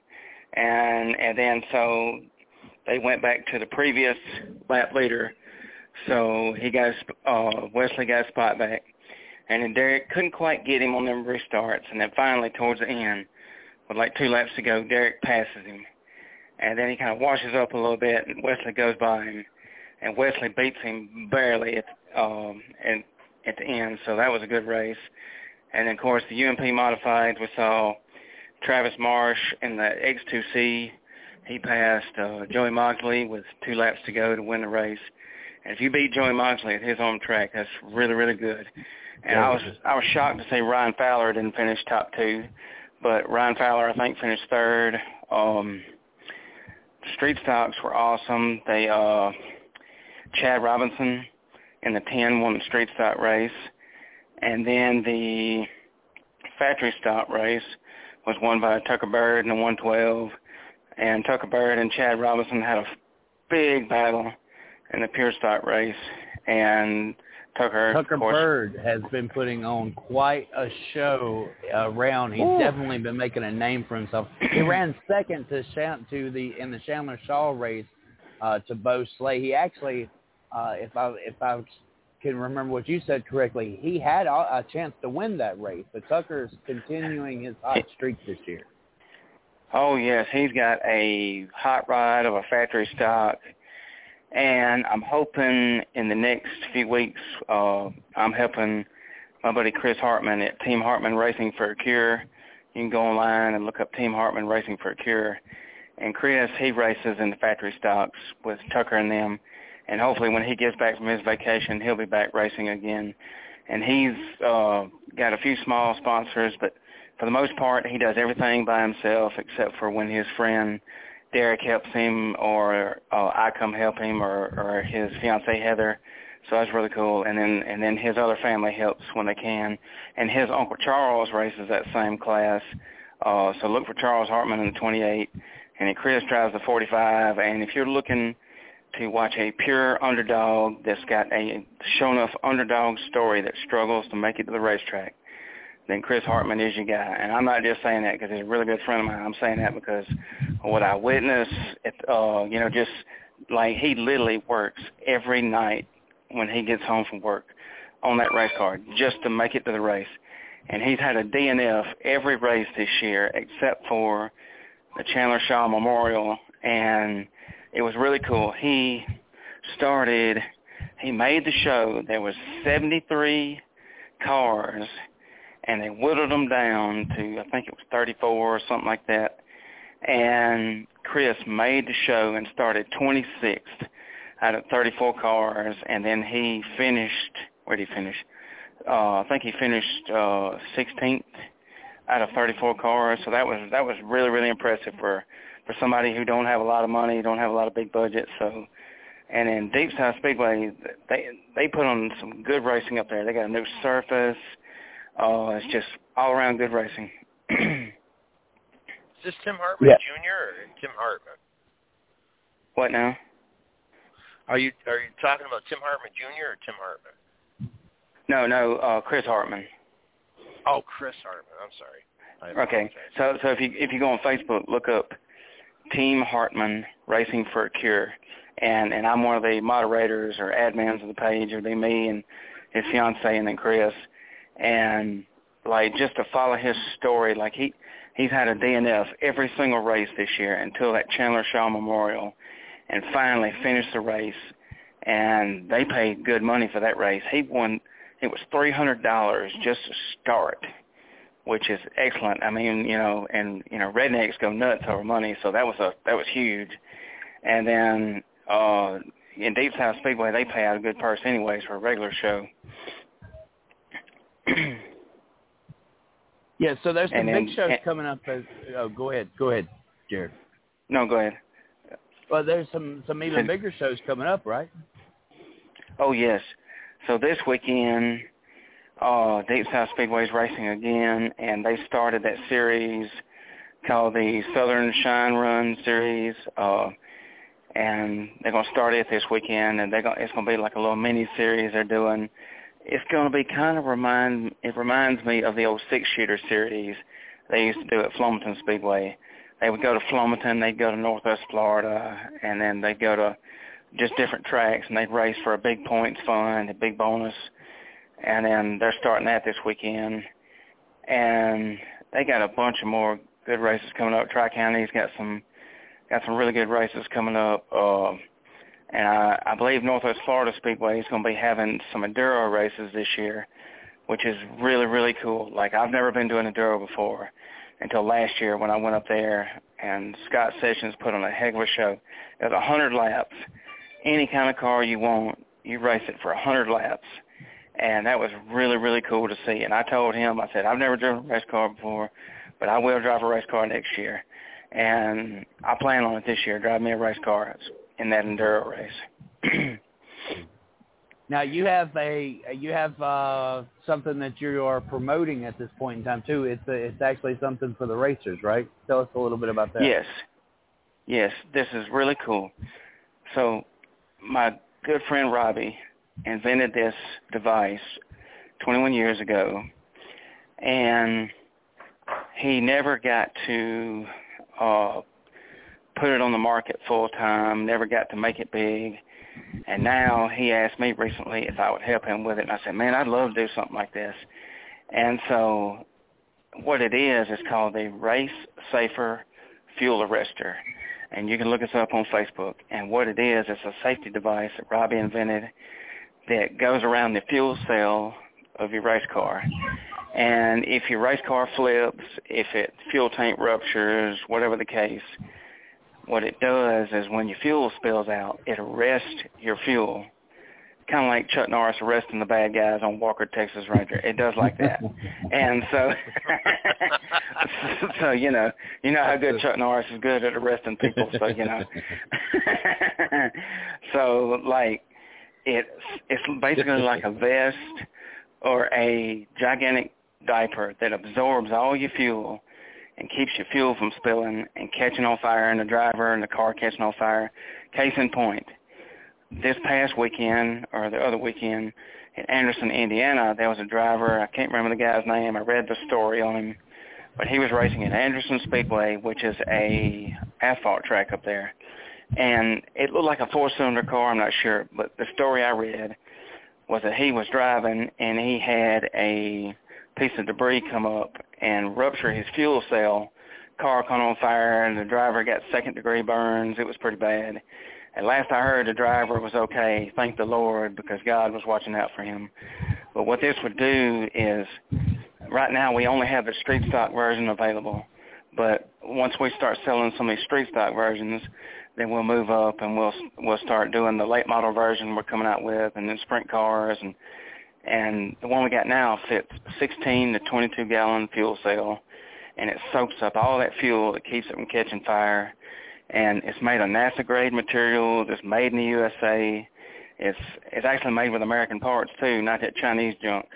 And so, mm. if you're interested, send us a message on our Facebook. Uh, the one we have now it sells for 550, and I'm sure there's some people out there that say, "Oh man, that's too expensive." It's like, well, look, how much do you value your life? Because to me, if it saves your life, then that's it's worth every penny of it. And plus, being NASA grade material, it should, you know, it should last, and it should it it'll do its job. And to tell you how good this thing works, NASCAR driver Jimmy Spencer tested it in 2006, and I believe he was uh, can't remember what team, maybe James Finch's team, I can't remember, but Jimmy Spencer tested it and won the race that year, and Jimmy Spencer said he loved it. He thought it was a great idea. So now we we've actually got it on the market. It's ready to sell. We got a PayPal, and then we have a Facebook page. And driver safety is number one. And this could be for asphalt late mo- uh, asphalt street stocks, or just just particularly dirt track street stocks. Asphalt st- asphalt street stocks, dirt street stocks. Um, eventually we want to get it to where we'll have one for drag racing cars. Um, we have pictures of it on our Facebook. We have dozens of stories where a car's fuel cell ruptures and catches on fire. And this right here will be a great way to save the drivers. You know, it'll be, because safety should be number one in racing. Don't skip on safety, in my opinion, because there's too many drivers that skip on safety thinking they're they're cutting corners, trying to save money. It ends up costing them in the long run. Right. Let me ask you something, if you don't mind. Do you think that this is something that you could probably put into a a, a smaller type uh, application? I mean, go, our, our carts run with our fuel directly between the driver's legs. Our mm-hmm. slingshots race with our fuel directly behind the driver's head. Uh, is this something that could be made into a smaller application? Oh, you probably could. Uh, we got a company that makes them for us, and we could probably see about having them made for the smaller applications because uh, I think I think that'd be a perfect idea for something like that for your carts, your junior slingshots, any kind of your smaller cars. yeah, I mean, if you could come up with something that that was good for the carts or even the slingshots. You know that that's our fuel is directly exposed to us. I can't tell you. Oh. Uh, I've put out. I've put out exactly. I've put out three fires last year. Thank God I had a, uh, a fire extinguisher right handy with me. But I mean, there's nothing. Wow. Freak, there's nothing freakier than having only a thin piece of aluminum between you and your fuel is sitting in between your legs. So. Oh yeah, that's that's yeah, that's like that's very scary because that's like that guy. Um, can't remember. Ricky Craig, I think was the guy's name at Anderson Racetrack, and just to see his pictures, like the whole entire car was just a ball of flame, and I'm and and they said he just run over some small debris and it come up and hit that fuel tank, and and this stuff is really thick too, so it'll absorb whatever amount of fuel that's in your fuel cell. well, maybe you can check on that for me. Yes, that's a good idea. I'm I'm I'm glad you brought that up because I can I can ask Robbie about that. and We can call the manufacturer and see what they can do about that because because I think safety should be number one. I'm tired of drivers not thinking safety at the racetrack. They trying to yeah. they trying to skip on this, skip on that. You know, I don't care how much it costs. If it saves somebody's life, then it's worth it. Right, right. And, and and I think that these days drivers do uh, take more precautions uh, than what they used to. Remember, it wasn't 20 years ago that a, a driver would say it would be a cold day in hell before they put on a Hans device or something that would that would keep them attached to the race car, uh, not quite knowing exactly how it, how it, it's manufactured itself to save lives. Uh, also, look at the innovations of the seat. The how you know drivers used to just sit on a metal seat. Nowadays, there's you know specially made uh, driver seats. You know, Randy LaJoie has really patented that idea and taking it to the to the extreme. But I, I believe you know it, I believe this is a great product, and that's why uh, uh, Jared, I, I like for you to share that uh, here on the show, and uh, we would like to help as much as possible to get this uh, product promoted. Uh, Jared, I want to keep you on because I know that you have an opinion about the weekend's race. I know that uh, you you you you most definitely watched COTA, right? Oh yeah, the only one I didn't watch was the uh the Xfinity series, but I watched the Truck Series and the uh, Cup. Okay. Let me give a quick rundown real quick. I was, Whynot Motorsports Park race this weekend. I was there. I announced the whole shebang. Uh, Jimbo McDuffie, uh, he was the winner in the uh, Crate Racing USA uh, Late Model 604 Series. It was a great battle. Casey Haney out of a brief retirement after two flips in two in, in, in a month's time. Uh, Casey Haney come back out, finished a strong second place. He actually won his heat race. Uh, Rodney Wing out of retirement as well. Of course, the track owner uh, finished third. Jason Henry, the modified driver who has uh, here recently done pretty well in the late model class, he finished fourth. Chris McElhaney, uh, a, a winner this year in the Crate Series, uh, finished a fifth place, got a fifth place finish. On the Crate Racing USA 602 side, that's the Sportsman Late Model Series. Cody Ratcliffe won again. Uh, Tyler his, uh, Tyler Burgess uh, finished second. Kobe Pond finished third. Cameron Parker finished fourth. And a top five finish for the young Holden Mazingo in his very first outing in a Crate Racing USA Sportsman Late model. On the street stock side, of course, we we were uh, all shocked to see Chuck Thorne come out and put a blistering on the former series champ Lee Ray this past weekend. Chuck Thorne out of Demopolis, Alabama, took that 24C straight to victory lane in, uh, in, in, in quite a fashion. It was a battle of the red race cars from first to fourth. They were all red race cars.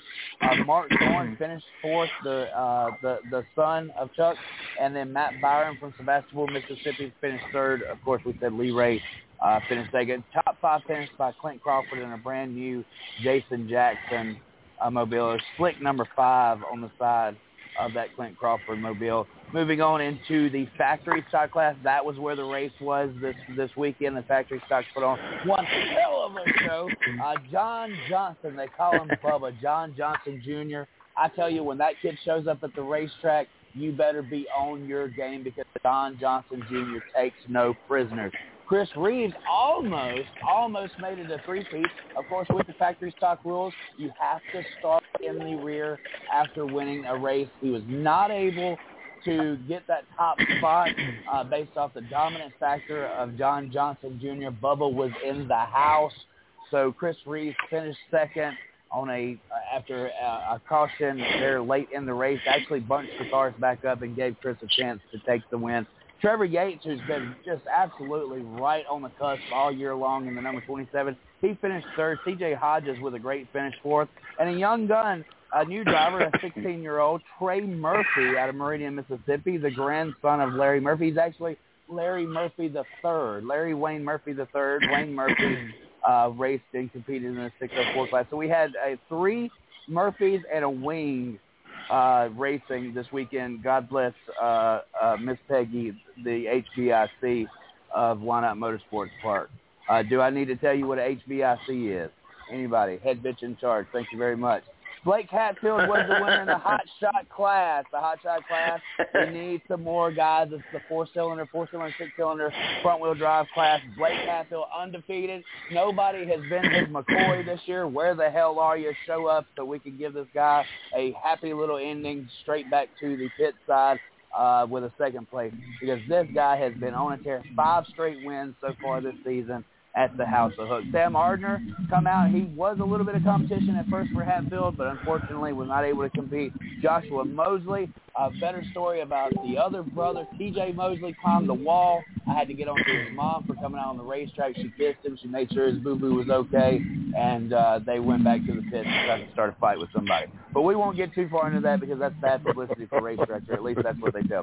Caleb Price finished fourth, and Mason Barnett rounded out the top five. Unfortunately, all we had was five cars. In the open wheel modified, another class that we only had three cars. Congratulations. The lead foot himself, Craig Hollingsworth, back in victory lane. He beat Robert Casson in the K9 Scooby-Doo Mobile and uh, Jimmy Anderson, who, who come in out of Columbus, Mississippi. So that was our updates from Whynot Motorsports Park. We won't be back racing until June 12th. Now, Mr. Jared Hudson, what do you, how, what did you think? Because because co my co-host Craig Moore thought that basically it was a poop show. Uh, Jared's a good Christian guy, so we'll, we'll keep it PG, even though he keeps it R rated for racing. Uh, Jared, I just tell it like it is. What did you think about the race this past weekend? I enjoyed it. I thought the Truck Series race was awesome. I really want to see. I would love to see Jennifer Jo Cobb, and I would love to see Norm Benning with the nice rides that KBM Kyle Busch Motorsports has. Imagine if Jennifer Jo Cobb was not racing 2008 built hand-me-down trucks, and she had Kyle Busch's trucks. She'd be up front every weekend. But sadly, these little teams don't get the support these big teams do. Because I follow Jennifer on Facebook. I watch her every time she goes live. I watch her. A few weeks ago, she was live and she was talking about, well, my truck I got for I forgot what race it was, but she said my truck's a 2008 built truck. That tells you how old my trucks are. I get hand-me-down race trucks. And then you see Kyle Busch and all these other guys go out there with 2019, 2020 trucks. And uh, I just hope a lot of these drivers realize how blessed they are because they could be like Norm Benning, you know, buy your own trucks, buy your own parts, run used parts, or like Jennifer. And then the Cup Series, I thought that was awesome, seeing a race in the rain on the Circuit of the Americas. I enjoyed the rain, but I just hate it was a rain shortened at five laps to go, and I understand that because it was getting pretty bad because Martin Truex Jr. got tile drived. He hit the who was it? It was uh, Michael McDowell, 34, and then and then I think it was Cole mm-hmm. Custer in the 41 hit the wall. I mean, that was super super super scary, and I'm glad NASCAR did the right thing, stopped the race blow down the track with the jet dryers in that one spot. I thought it was good racing because you didn't know who was going to win. That's what I liked about it. You didn't see Kyle Busch leading the whole entire race. I was like, oh, there, there he goes again. Right. No, this is, I mean, I back and forth, back and forth. Michael McDowell had the lead. Oh, you saw the 41 of uh, Ross Chast, no, 42, excuse me, 42 of Ross Chastain even had the lead for several laps. So it was really cool. I I enjoyed it. I just hated the as the first 25 laps. It was a completely different race the last 25 laps. Oh yes, it was. Mm-hmm. It was Yeah. it was wild, and I didn't I didn't care for them super bad wrecks. I'm I'm glad NASCAR did the right thing, stopped the race because, golly, poor Cole Custer. I that is a blessing from God that he survived that wreck. And they and they Jeff Gordon and them was talking on the you know TV how they said there was a foam barrier right there. I am super thankful God let him hit that foam barrier instead of the part of the racetrack that was hard as hard as woodpecker lips because whoa that was that was a rough hit. We're taking He a is, look at that he, pretty hard. That's a good as one. woodpecker lips. I ain't never heard that one before. Look, you got to admit, a woodpecker's got the toughest lips in the world because that that boy be busy. yes, he does. Yes, he does. Jared, it's always great having you on. Now, uh, are you excited about this weekend? And where where are you going racing at? All right, put it this way. I'm as excited as a fat kid at a buffet line on Valentine's Day because, you know, Valentine's Day is the busiest day for restaurants. So you can imagine this fat kid pushing people out the way. My food, my food. But no, I'm going to, uh, I'm going to, I'm going to Deep South Speedway again this weekend. I got a friend named Cody who works at the racetrack. He's been wanting to race for years, and he finally got him a stinger car, and so he's gonna be racing this weekend. So I told him I'd come watch him race. So I'm kind of I'm kind of excited. It's gonna be a some good racing this weekend, and, and if y'all are around Loxley, Alabama, y'all come see us and say hi. Right, that's Deep South Speedway. That's uh, Jared's home track. A Stinger is the same thing as a Hot Shot four-cylinder, six-cylinder race car. Stinger is actually Yes. the same race car. We just call it different uh, because it's it's coastal thing versus a a, a, a, a mid-state thing. I guess I'm not really sure how that's come about. Yeah, and and like like some tracks call it a buzz, some call it a you know A hot shot buzz stinger. Right. You know, yeah. Yep. So Jared, thank you for coming on. Uh, big shout out to Southern Dirt Track Report. We're looking forward to bringing Artie on, and uh, y'all started up Yes. a little bit of uh, a, a little bit of more of a, a show like as well. Tell us about that real quick before we let you go. Okay, cool. So, so Artie's already got a great show called Talking Dirt, and he goes live for about an hour, and he wants to. He was doing it every Tuesdays, uh, and he goes live. He talks about all the local racing. He gets guests on the show. He talks about all the all the weekly racing, and then Sunday night he wanted me to get on and do 30 minutes of talking NASCAR. So I go live Sunday nights at 10 p.m. Central for about 30 minutes talking NASCAR, and then I can bring a guest on. I brought him on to talk racing, so that was really cool. So uh, check out Talking Dirt, and then check out the NASCAR talk on Sunday night. All right. And, and I, got, I, promise gotta throw something in. Come on, I gotta throw Tom. something in here to the the south, uh, the southern uh, dirt track racing there. It's uh, you know, I, two weeks ago I had uh, Kirsten Swartz went down there. I know she's just a kart racer, and you're probably not looking at that, but she went down there and spanked them southern boys all the way from up here at her home track, Caroga. She went down Really? there, spanked them, and uh, at the at the Blue Gray. Yep. She's heading Wow, back down is- Tennessee. So Well, that is cool, uh, and we kind of that's great. Yeah. Uh, she's going to be one of them up and coming names that you're probably going to want to be looking for because uh, Oh, yes. she's definitely she's definitely going to be making race in her career. Uh, you talk about Jennifer Jo Cobb. Um, you talk about some of these other people. Uh, she's she doesn't race like a girl. She races like a person, and I love it. This girl is Great. this girl has got everything that there is to offer. Um, talent right on down to everything else. Uh, so just keep an eye out for. She's heading into a slingshot, and I have no doubt that. To be honest with you, I have no doubt that this girl can, within a few years, Well, she's got- NASCAR oh. Ontario. Well, if she's got a racing page, send me her racing page and I'll follow because I've been to one uh I've been to one go kart race and that was at Oak Grove Motorsports Park in Florida. And I enjoyed it. It was a lot of fun and we've actually got a lady that's on our team that's actually the promoter at a go kart track. So we kinda incorporate go kart racing a little bit too. Now you know the Yep, fastest girl yep. on dirt is Morgan Turpin, and she races the USCS uh, Sprint Car That's right. Series. But she also has been in the All Star Series as well as some of the bigger series.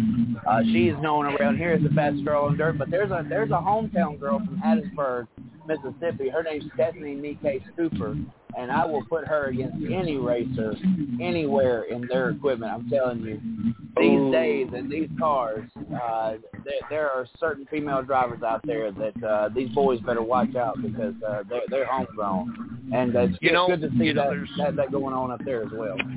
there's there's certain there's certain people that you know like with Kirsten and with uh see I I like Hailie Deegan, I like Jennifer Jo Cobb. I I don't know if they, do you think that they really like being classified as the fastest girl or the this or that girl? I think they just want to be the fastest person because uh in Kirsten's case she is. Right.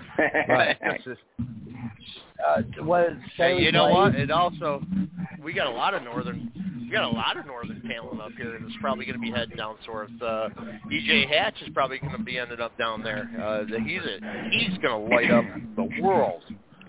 Uh, I have a ton of people up here just between Turkey Trot, Dodge City Speedway, Weed Sport, and Paradise, and all these other northern tracks that have been venturing down south. I think you're going to see a northern invasion coming on coming in down there. That's that, great. That, I, I, I'm looking forward to that, and I think that that uh, it, it would be a great thing for racing. We already get it a lot with the snowball derby. That's on the asphalt side. We don't really have that connection on the dirt track side, especially in the uh, support class rank or the amateur rank. Uh, of course, you know you have the super late model guys. They go on tour all across America. But the even the sprint cars, you, you hear about the World Outlaw sprint cars a lot. You hear about the ASCS uh, sprint cars, uh, but but there's there's a lot of series around our area and all that that can you, know race with them Pennsylvania guys, and uh, I would love to see uh, those those these two regions come together and have a North versus South collide. I think that that would be uh, awesome, and do, seeing what the big block modifieds are doing by bringing their equipment down here. Our guys are investing into going up there to, to learn how they how they run the series and how they race each other. That's that's just that's a way to make it that much better uh, for both ends. And uh, just it, it's uh, I can't wait to see what comes about on, on that. Uh, we're we're running uh, a little bit behind here tonight. It's about time to make our our picks. It's about the closing. It's about time to close down the bar. This is what we call last call. Um, Charlotte Motor Speedway is coming up next week. Uh, all three series are racing. Any any big predictions? Anything that uh, anything that we should see coming in the next week, other than a boring mile and a half race? Uh, is, could I say that? I mean, we've had some pretty pretty great racing the last month.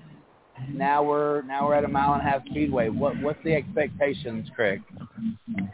Well, I think I'm gonna I'm gonna give you. uh Taz submitted his picks earlier. We'll go over those in a little while. I hope We're it's running not out a of time. follow the leader. No, we ain't. I got us for I, when I booked this. I booked this for longer. Um, Thinking ahead.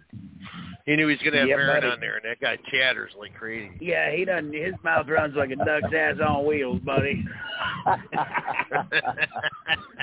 Well, Well, we love better you, than being Tom. hard We as love you. fun, lips. What's that? I said it's better than being hard as a woodpecker's lips, I guess. Yeah, yeah, exactly. No, I think I hope we're not going to see a boring ass mile and a half race. I've uh, I, I want to see some excitement. I'm a little upset that the All Star race wasn't last weekend and they moved it to uh, I believe it's next week or the week after. But uh, I, I think I'm going to give you my pick. I'm going to I'm going to go with uh, I'm going to go with your man, Chris. I'm going to go with Mr. Harvick Oh wow! for this weekend. Well, we're we're throwing picks out already. But but Yeah, the well, you condition know, of Stewart-Haas racing. I mean, first of all, Kevin Harvick had his first DNF. A little nugget here. Kevin Harvick had his first DNF since Dover of 2019. That is amazing, and, and I hate that the streak ended. But SHR has been in the poop tank all year long. This is where they rebound, Craig Moore. I think so. I think this is where they're going to turn it around. I think that um, I think that you're going to see their slump coming to an end. Uh, if you want to go away out of the box picks for Cup, Miss Lee, uh, she she threw a hail mary last week and got got uh, the king of road courses. She picked him right, Chase Elliott. This week she's picking Chris Buescher to win. Wow. Really? Yeah, I'm kind of I'm really shocked about that, but but it is Miss Lee, and we usually know what happens with Miss Lee's picks as well as Craig's picks. They usually shit the bed early in the race. This is a 600 mile race. This is a race of Yeah. attrition for sure. Um, so, I mean, it's gonna be it's gonna be whoever has the strongest car in the end. And you know, stranger things have happened. and Yeah, Austin Dillon saying won this Chris Buescher? yeah, yeah, yeah, yeah. Well, Do I because get he's do I get a granddaddy's pick in here? name. yeah, sure. Yes, sir. Okay. Well, I'm going to give you the most talented guy in NASCAR that NASCAR has to offer. I'm not a fan of the man. I don't like the guy, but uh, Kyle Busch is going to win. Well, Harvick that's is funny because that's who I was actually going to go. That's actually who I was going to go with was was Busch, but I was like, yeah, he boned me last week, so uh, now watch because I didn't pick him, he'll come back and win someday. I mean, I just don't see how you guys have missed the king of the mile and a half, and that's Martin Truex Jr. I mean, if he, he is he is the number But one He's guy. going to finish now. third. He's going He to already finish third. he already won three times this year. He's good. It's going to be it's going to be Kyle Busch, uh, Harvick, and then Truex. Mark my words. Interesting. Interesting. And and I I mean, uh, I guess you would just put him in the lead if he gets all three of those because I mean, we we try to make sure we we made a big deal if you got two picks in the same weekend. This guy went for three, so uh, we would have to give him extra bonus points. Yeah, well, I got I'm all I about picked bonus the trifecta. I picked the trifecta a couple weeks ago. So I I went with Martin Truex Jr. Uh, Jared, are you still there? Yes. Oh, crap. Yes. Who do you who who do you think is the favorite this, this week? Oh gosh. Um probably Kyle Larson. But I don't know. Chase Elliott did pretty good, but I I say Kyle Larson. Interesting. There. Taking out. If you take Martin Yeah, Truex right. out of the equation and you forget about the Denny Hamlin's leading the points and you forget that Willie B has like 12 consecutive top 10 finishes, sitting second in the corner, based off of the type of year and the most excitement built up, Kyle Larson's got to be the the guy, the hangman of, of Martin Truex Jr. right now because Kyle Larson has been fast at many racetracks. It's just sealing the deal seems to be an issue with him right now. And and let me tell you, I said it before in, in previous show. I've watched this with Kyle Busch. I watched it with Joey Logano when they were younger and and, and superior equipment and didn't quite know how to close the races out. Then Kyle Larson, he's finally in superior equipment. The guy's going to get it figured out. There's only one guy that I could take out of that race car and put in any other kind of race car in the world and know that I'm going to still cash that check at the end of the night. Kyle Larson's the most talented race, racer I mean- on on the track. Jared, you, you got a strong pick. All right, so so I, pretty much Kyle Larson could race anything. I mean, he can he can win the race backwards blindfolded. That's how good he is. It doesn't matter. You can put him on a bicycle, he's gonna beat everybody. Yeah, that's a bad cat. I will agree with that. you. I, I, I tend to agree with you on that. I just don't think that is. Uh, I I know Hendrick's on top of the organization right now, and they seem to be clicking. But I think that Kyle Larson could be even better if his team was working with him and even just more in sync. I'm not saying better. I'm just saying more in sync. Uh, I've watched him fall off two races now where he should have won them because they just Yeah, didn't have the sync. And, I wonder if that's the communication factor with Cliff Daniels because the one thing that I've heard from out of the garage and, and a lot of my contacts is Kyle Larson. It's hard to get information out of Kyle Larson because he really he expects he kind of expects the crew chief to know how he's how he's going to race a race car. And unfortunately, you know, Brian Pattie, it's you know, there, there was success there, but it took Brian Pattie a couple of, a couple of years to to know how to get the car set up for Kyle Larson. So for them to come out of the box with Cliff Daniels and already be a winner, uh, being that this was uh, uh, uh, uh, Jimmie Johnson's really his old team from last year, it, it was it was very refreshing.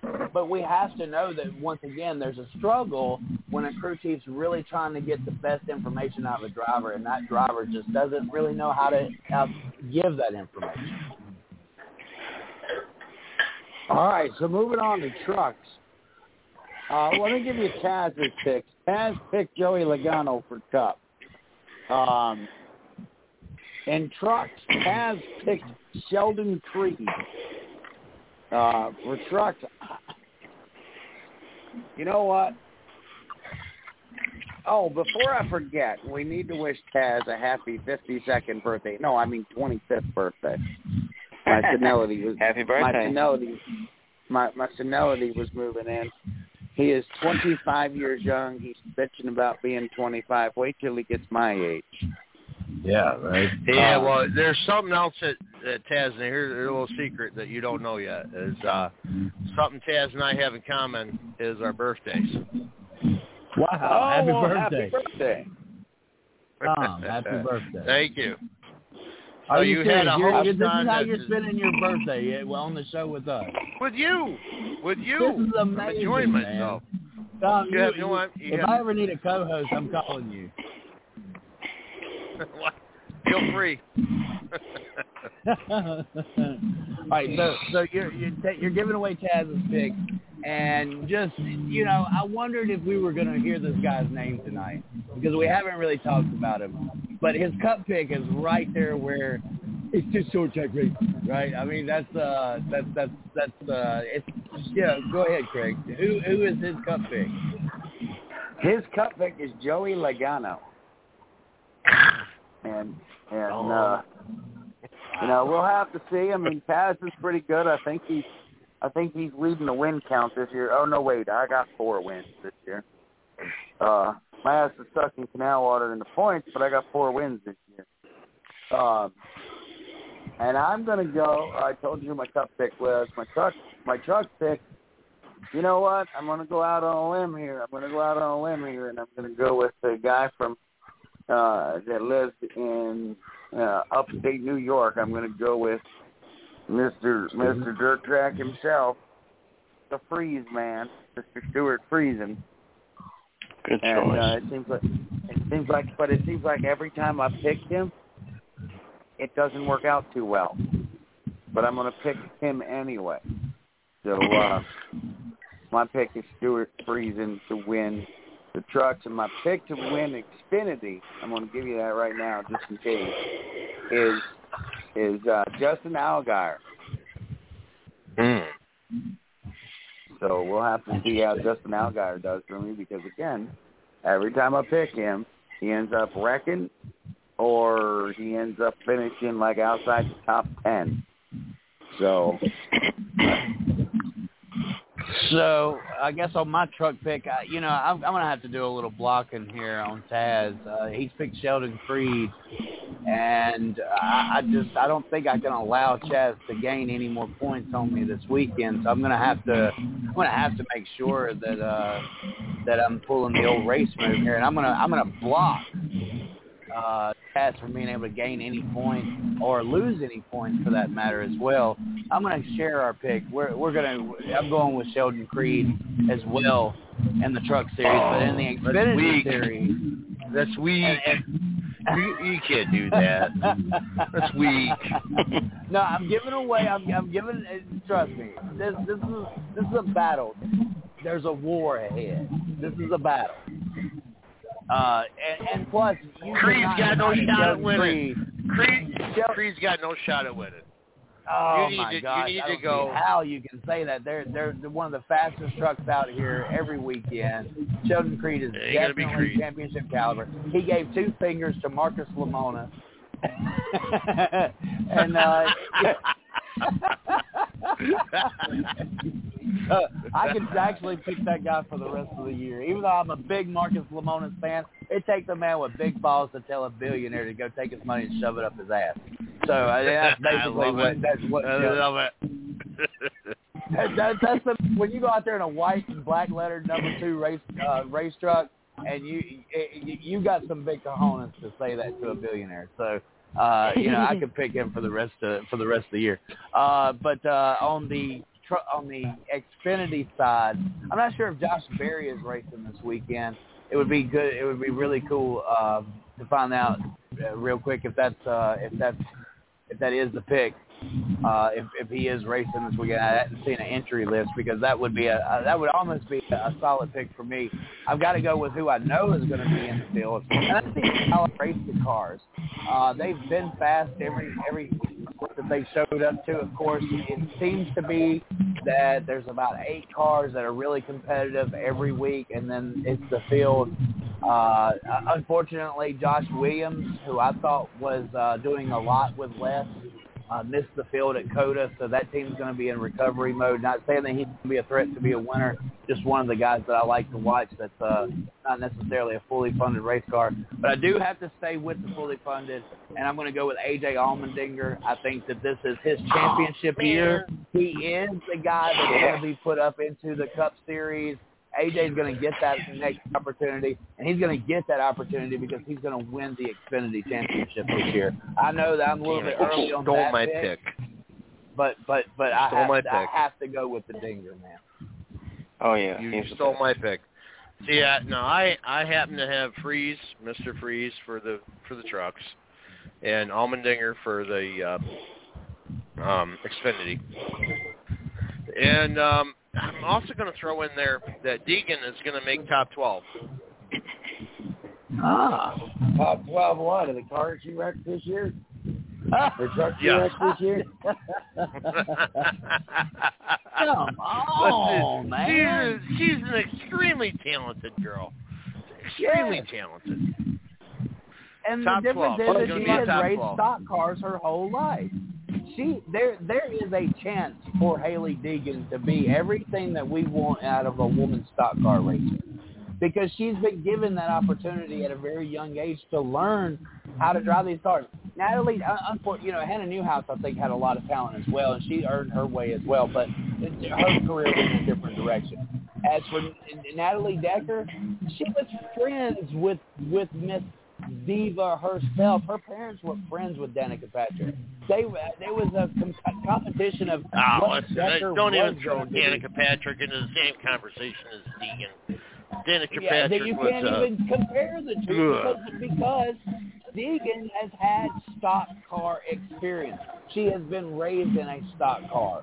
So give her a few more years before we write her off the list because honestly, uh, you know, she's the most talented female racer that we've had in, in the series since Johanna Long. And, and and how many of y'all remember Johanna Long, right? Mhm. Yeah. Yeah. yeah. Yeah. Yep. She was a very talented race car driver. Just she just didn't have the, Yes, the right was. backing. I think a snowball derby winner on top uh, uh, amongst all that. You know, one of the very few. Uh, if it wasn't the snowball, it was a snowflake that she won. So Miss Lee said, "Don't get me started on Decker versus Deegan." That sounded like a a boxing match that I would buy on a Saturday night when I don't have anything else to do. I would definitely buy that I, when I have uh, everything to do. oh Lord. Well, we are at the nine o'clock, and it has been an awesome show. Uh, Jared, uh, it's it's so nice for you to hang along with us. Uh, eh, eh, you guys have anything to to uh, maybe close out the show with? Uh, Just remember, keep it rated R for racing. keep it rated R. But for Jared, race can and you take do me it a favor? Can you send Yes. Chris the link to that Facebook page for that uh, uh, device you were talking about? I want to share that on the Race Chat Live page and Great. share Yeah, that. yeah. That That'd be great. I can do- racing I can do that. What cure is what cure is Chris Hartman racing for? Is there a specific person in particular, or just Uh, he did it years ago. Um, Kane Long or Derek Long, uh, everybody calls him Kane, uh, has a, a cancer organization called uh, Kane's Warrior Kids, where he helps kids with pediatric cancer, and he raises money for them. So Chris wanted to do something like that for to help with cancer, and so Kane made the Facebook page for him, and so he's doing it to bring awareness to cancer and stuff like that. Okay, well, look me up on Facebook, Tom Varin on Facebook, WCRS. This sounds like Okay, something cool. we can get to the south run, running with the north. Okay? Okay, great. Thanks.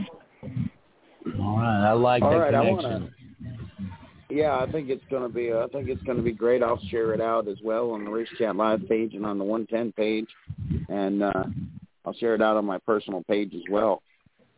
Thanks. I think it's a, I think it's a great idea. Um, Tom, I want to thank you for for tagging along for the last two hours and uh, filling in for Thanks me. for having me. Thanks for putting up with me. Well, you know, we really put up with Chris each and every week, and Chris puts up with me, and we all know that it ain't easy to put up with the bearded wonder.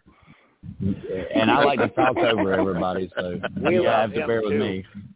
Yeah. We we love him too. Listen, I think maybe next week we're gonna have Jeremy Tyrrell on. Uh, I think maybe next week we'll try to do a Zoom meeting, a Zoom a Zoom broadcast, and we'll see if we can uh, get Chris to do it without that Confederate flag in the background. Holy What? Zoom, a would be Zoom? You want to do I'm a a Zoom kid. meeting with him? Uh, that's where you, want to that's where you see people, right? flag down? No, you no, I'm busted. serious? No, I'm busted. Zoom meeting is where you see people, right? And you Yeah, want to yeah, see yeah. you want to see Chris Tyrell, No, you mean Jeremy? No, I've seen him. uh, Jeremy. You want well then don't don't do Zoom. All right, Jer- Jeremy's not a pretty person. Okay, he's great race, uh, great talent, but come on. Yeah, no, he's a good kid. He's a good kid. I'm just butting. He's a good kid. Um, matter of fact, we're friends. So, um, I'm yeah, no, he's a good kid. But uh, we got him coming on next week. I, guys, I can't thank you two enough. It has been an awesome. It has been an awesome hour, and uh, you know I look forward to having Tom. We'll have you on again later in the season, and I'll try to make an appearance at your track once, once or twice, uh, if if possible. this I hear he plays good music. Like, said, like what's that? I, I hear that guy named Craig plays good music. Well, you know, if it's country, if if it's country and southern rock, it's good music. If it's anything else, well, that's debatable. More to music already got a plug. Come on, let's move on.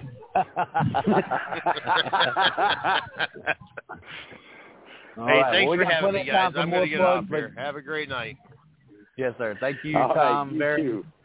from Caroga Motorsports Park, uh, uh, Creek, Creek Raceway. I'm sorry, Caroga Creek Raceway. Uh, awesome guys. Thank you very much for being on this evening. We've actually gone over our two-hour mark, uh, which is just crazy because most of the time we're uh, we don't run this late. But uh, it's been a great show. Unfortunately, I, I think Taz is kind of worried about his job now. Uh, but just remember, Taz, it took two to replace you, so uh, we couldn't do, we couldn't do this without you either, buddy. Uh, it's hard to believe that we started this show Yes, three or four years ago without Taz uh, being being here. He's been a great asset to us, and uh, even though uh, uh, he was off tonight, we still can't wait to have him back next week. And trust me, Tom, we're going to keep uh, Tom on speed dial if we ever need a, a, a backup co-host. Uh, we're going to bring Tom on as well. And Jared, we've got big plans for you. Uh, just stay with us here. We want to get y'all some airtime. We want to get y'all your Monday night show or Sunday night show and your Tuesday night show if Sweet. possible on uh, Blog Talk Radio Network. Get it in the podcast system. We've got to figure out how to separate the uh, uh, the 110 Nation. In other words, using the categories for the 110 Nation show, uh, Race Chat Live, and uh, any other uh, programs that we decide to add as uh, the 110 Nation continues to grow. If you guys have not followed the 110 Nation uh, Facebook page, go check it out. Go check out the website, 110nation.com. Uh, we're always looking to expand. We're looking for writers, guys. We're looking for people with content. Uh, the website's growing. Our Facebook pages are growing. Race Chat Live is an affiliate of the 110 Nation. Without Mr. CJ Sports, without without Ms. Lee, our our production manager, uh, I don't think any of this would be possible. I know that our show has gotten better because we now have a production manager, Ms. Lee Reed. Thank you so much for all that you do behind the scenes to keep us focused, to keep the show rolling in the right direction. We needed that, uh, being that me and Craig uh, like to talk a lot. It's sometimes hard to stay on certain subjects. I believe adding a production manager and having Miss Lee listen to us week in, week out keeps us focused and where we need to be. Uh, as for all our guests and all, our show's growing. Thank you very much for listening. We'll be back Monday next Monday night. Uh, it'll be all three of us, I do believe. It is it is a uh, holiday weekend, so we're going to kind of uh, we'll, we'll cross that bridge when we get there. A lot of racing coming up this this weekend. Of course, the Indianapolis 500 and uh, uh, the the Coca-Cola 600. I'm, I'm not sure. I've seen Formula One races in Monaco. I thought that that was scheduled for next weekend because I know for years I've gotten up and watched the F1 race and then the Indy 500 and then the conclude and then the Coca-Cola 600 in the conclusion of the evening. So uh, a lot of racing in store for us. Make sure you go check out your local dirt track. Make sure you support your local racetrack. Uh, get, to talk and get the buzz around. Share this show. We'll be back here next Monday night for Race Chat Live. I'm Chris. I'm Craig. Good night, guys. And you have um, been listening to Race Chat Live. Good night, everybody. We'll see you next week. All right. Where's it at? Where's it at? Oh, here it is.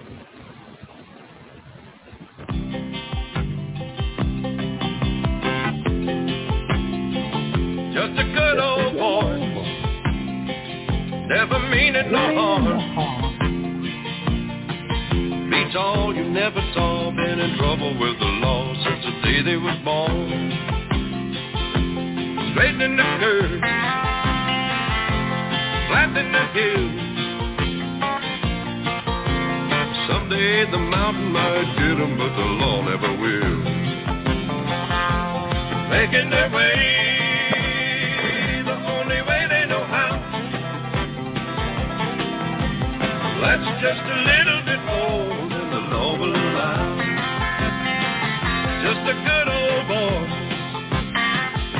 wouldn't change if they could. Fighting the system like a true modern day Robin Hood. it's my favorite song. Good night, y'all.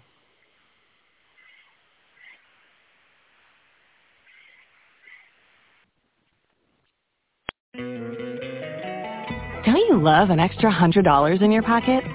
Have a TurboTax expert file your taxes for you by March 31st to get $100 back instantly.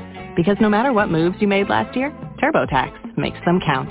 That means getting $100 back and 100% accurate taxes only from Intuit TurboTax. Must file by 331. Credit only applicable to federal filing fees with TurboTax full service. Offer can be modified or terminated at any time.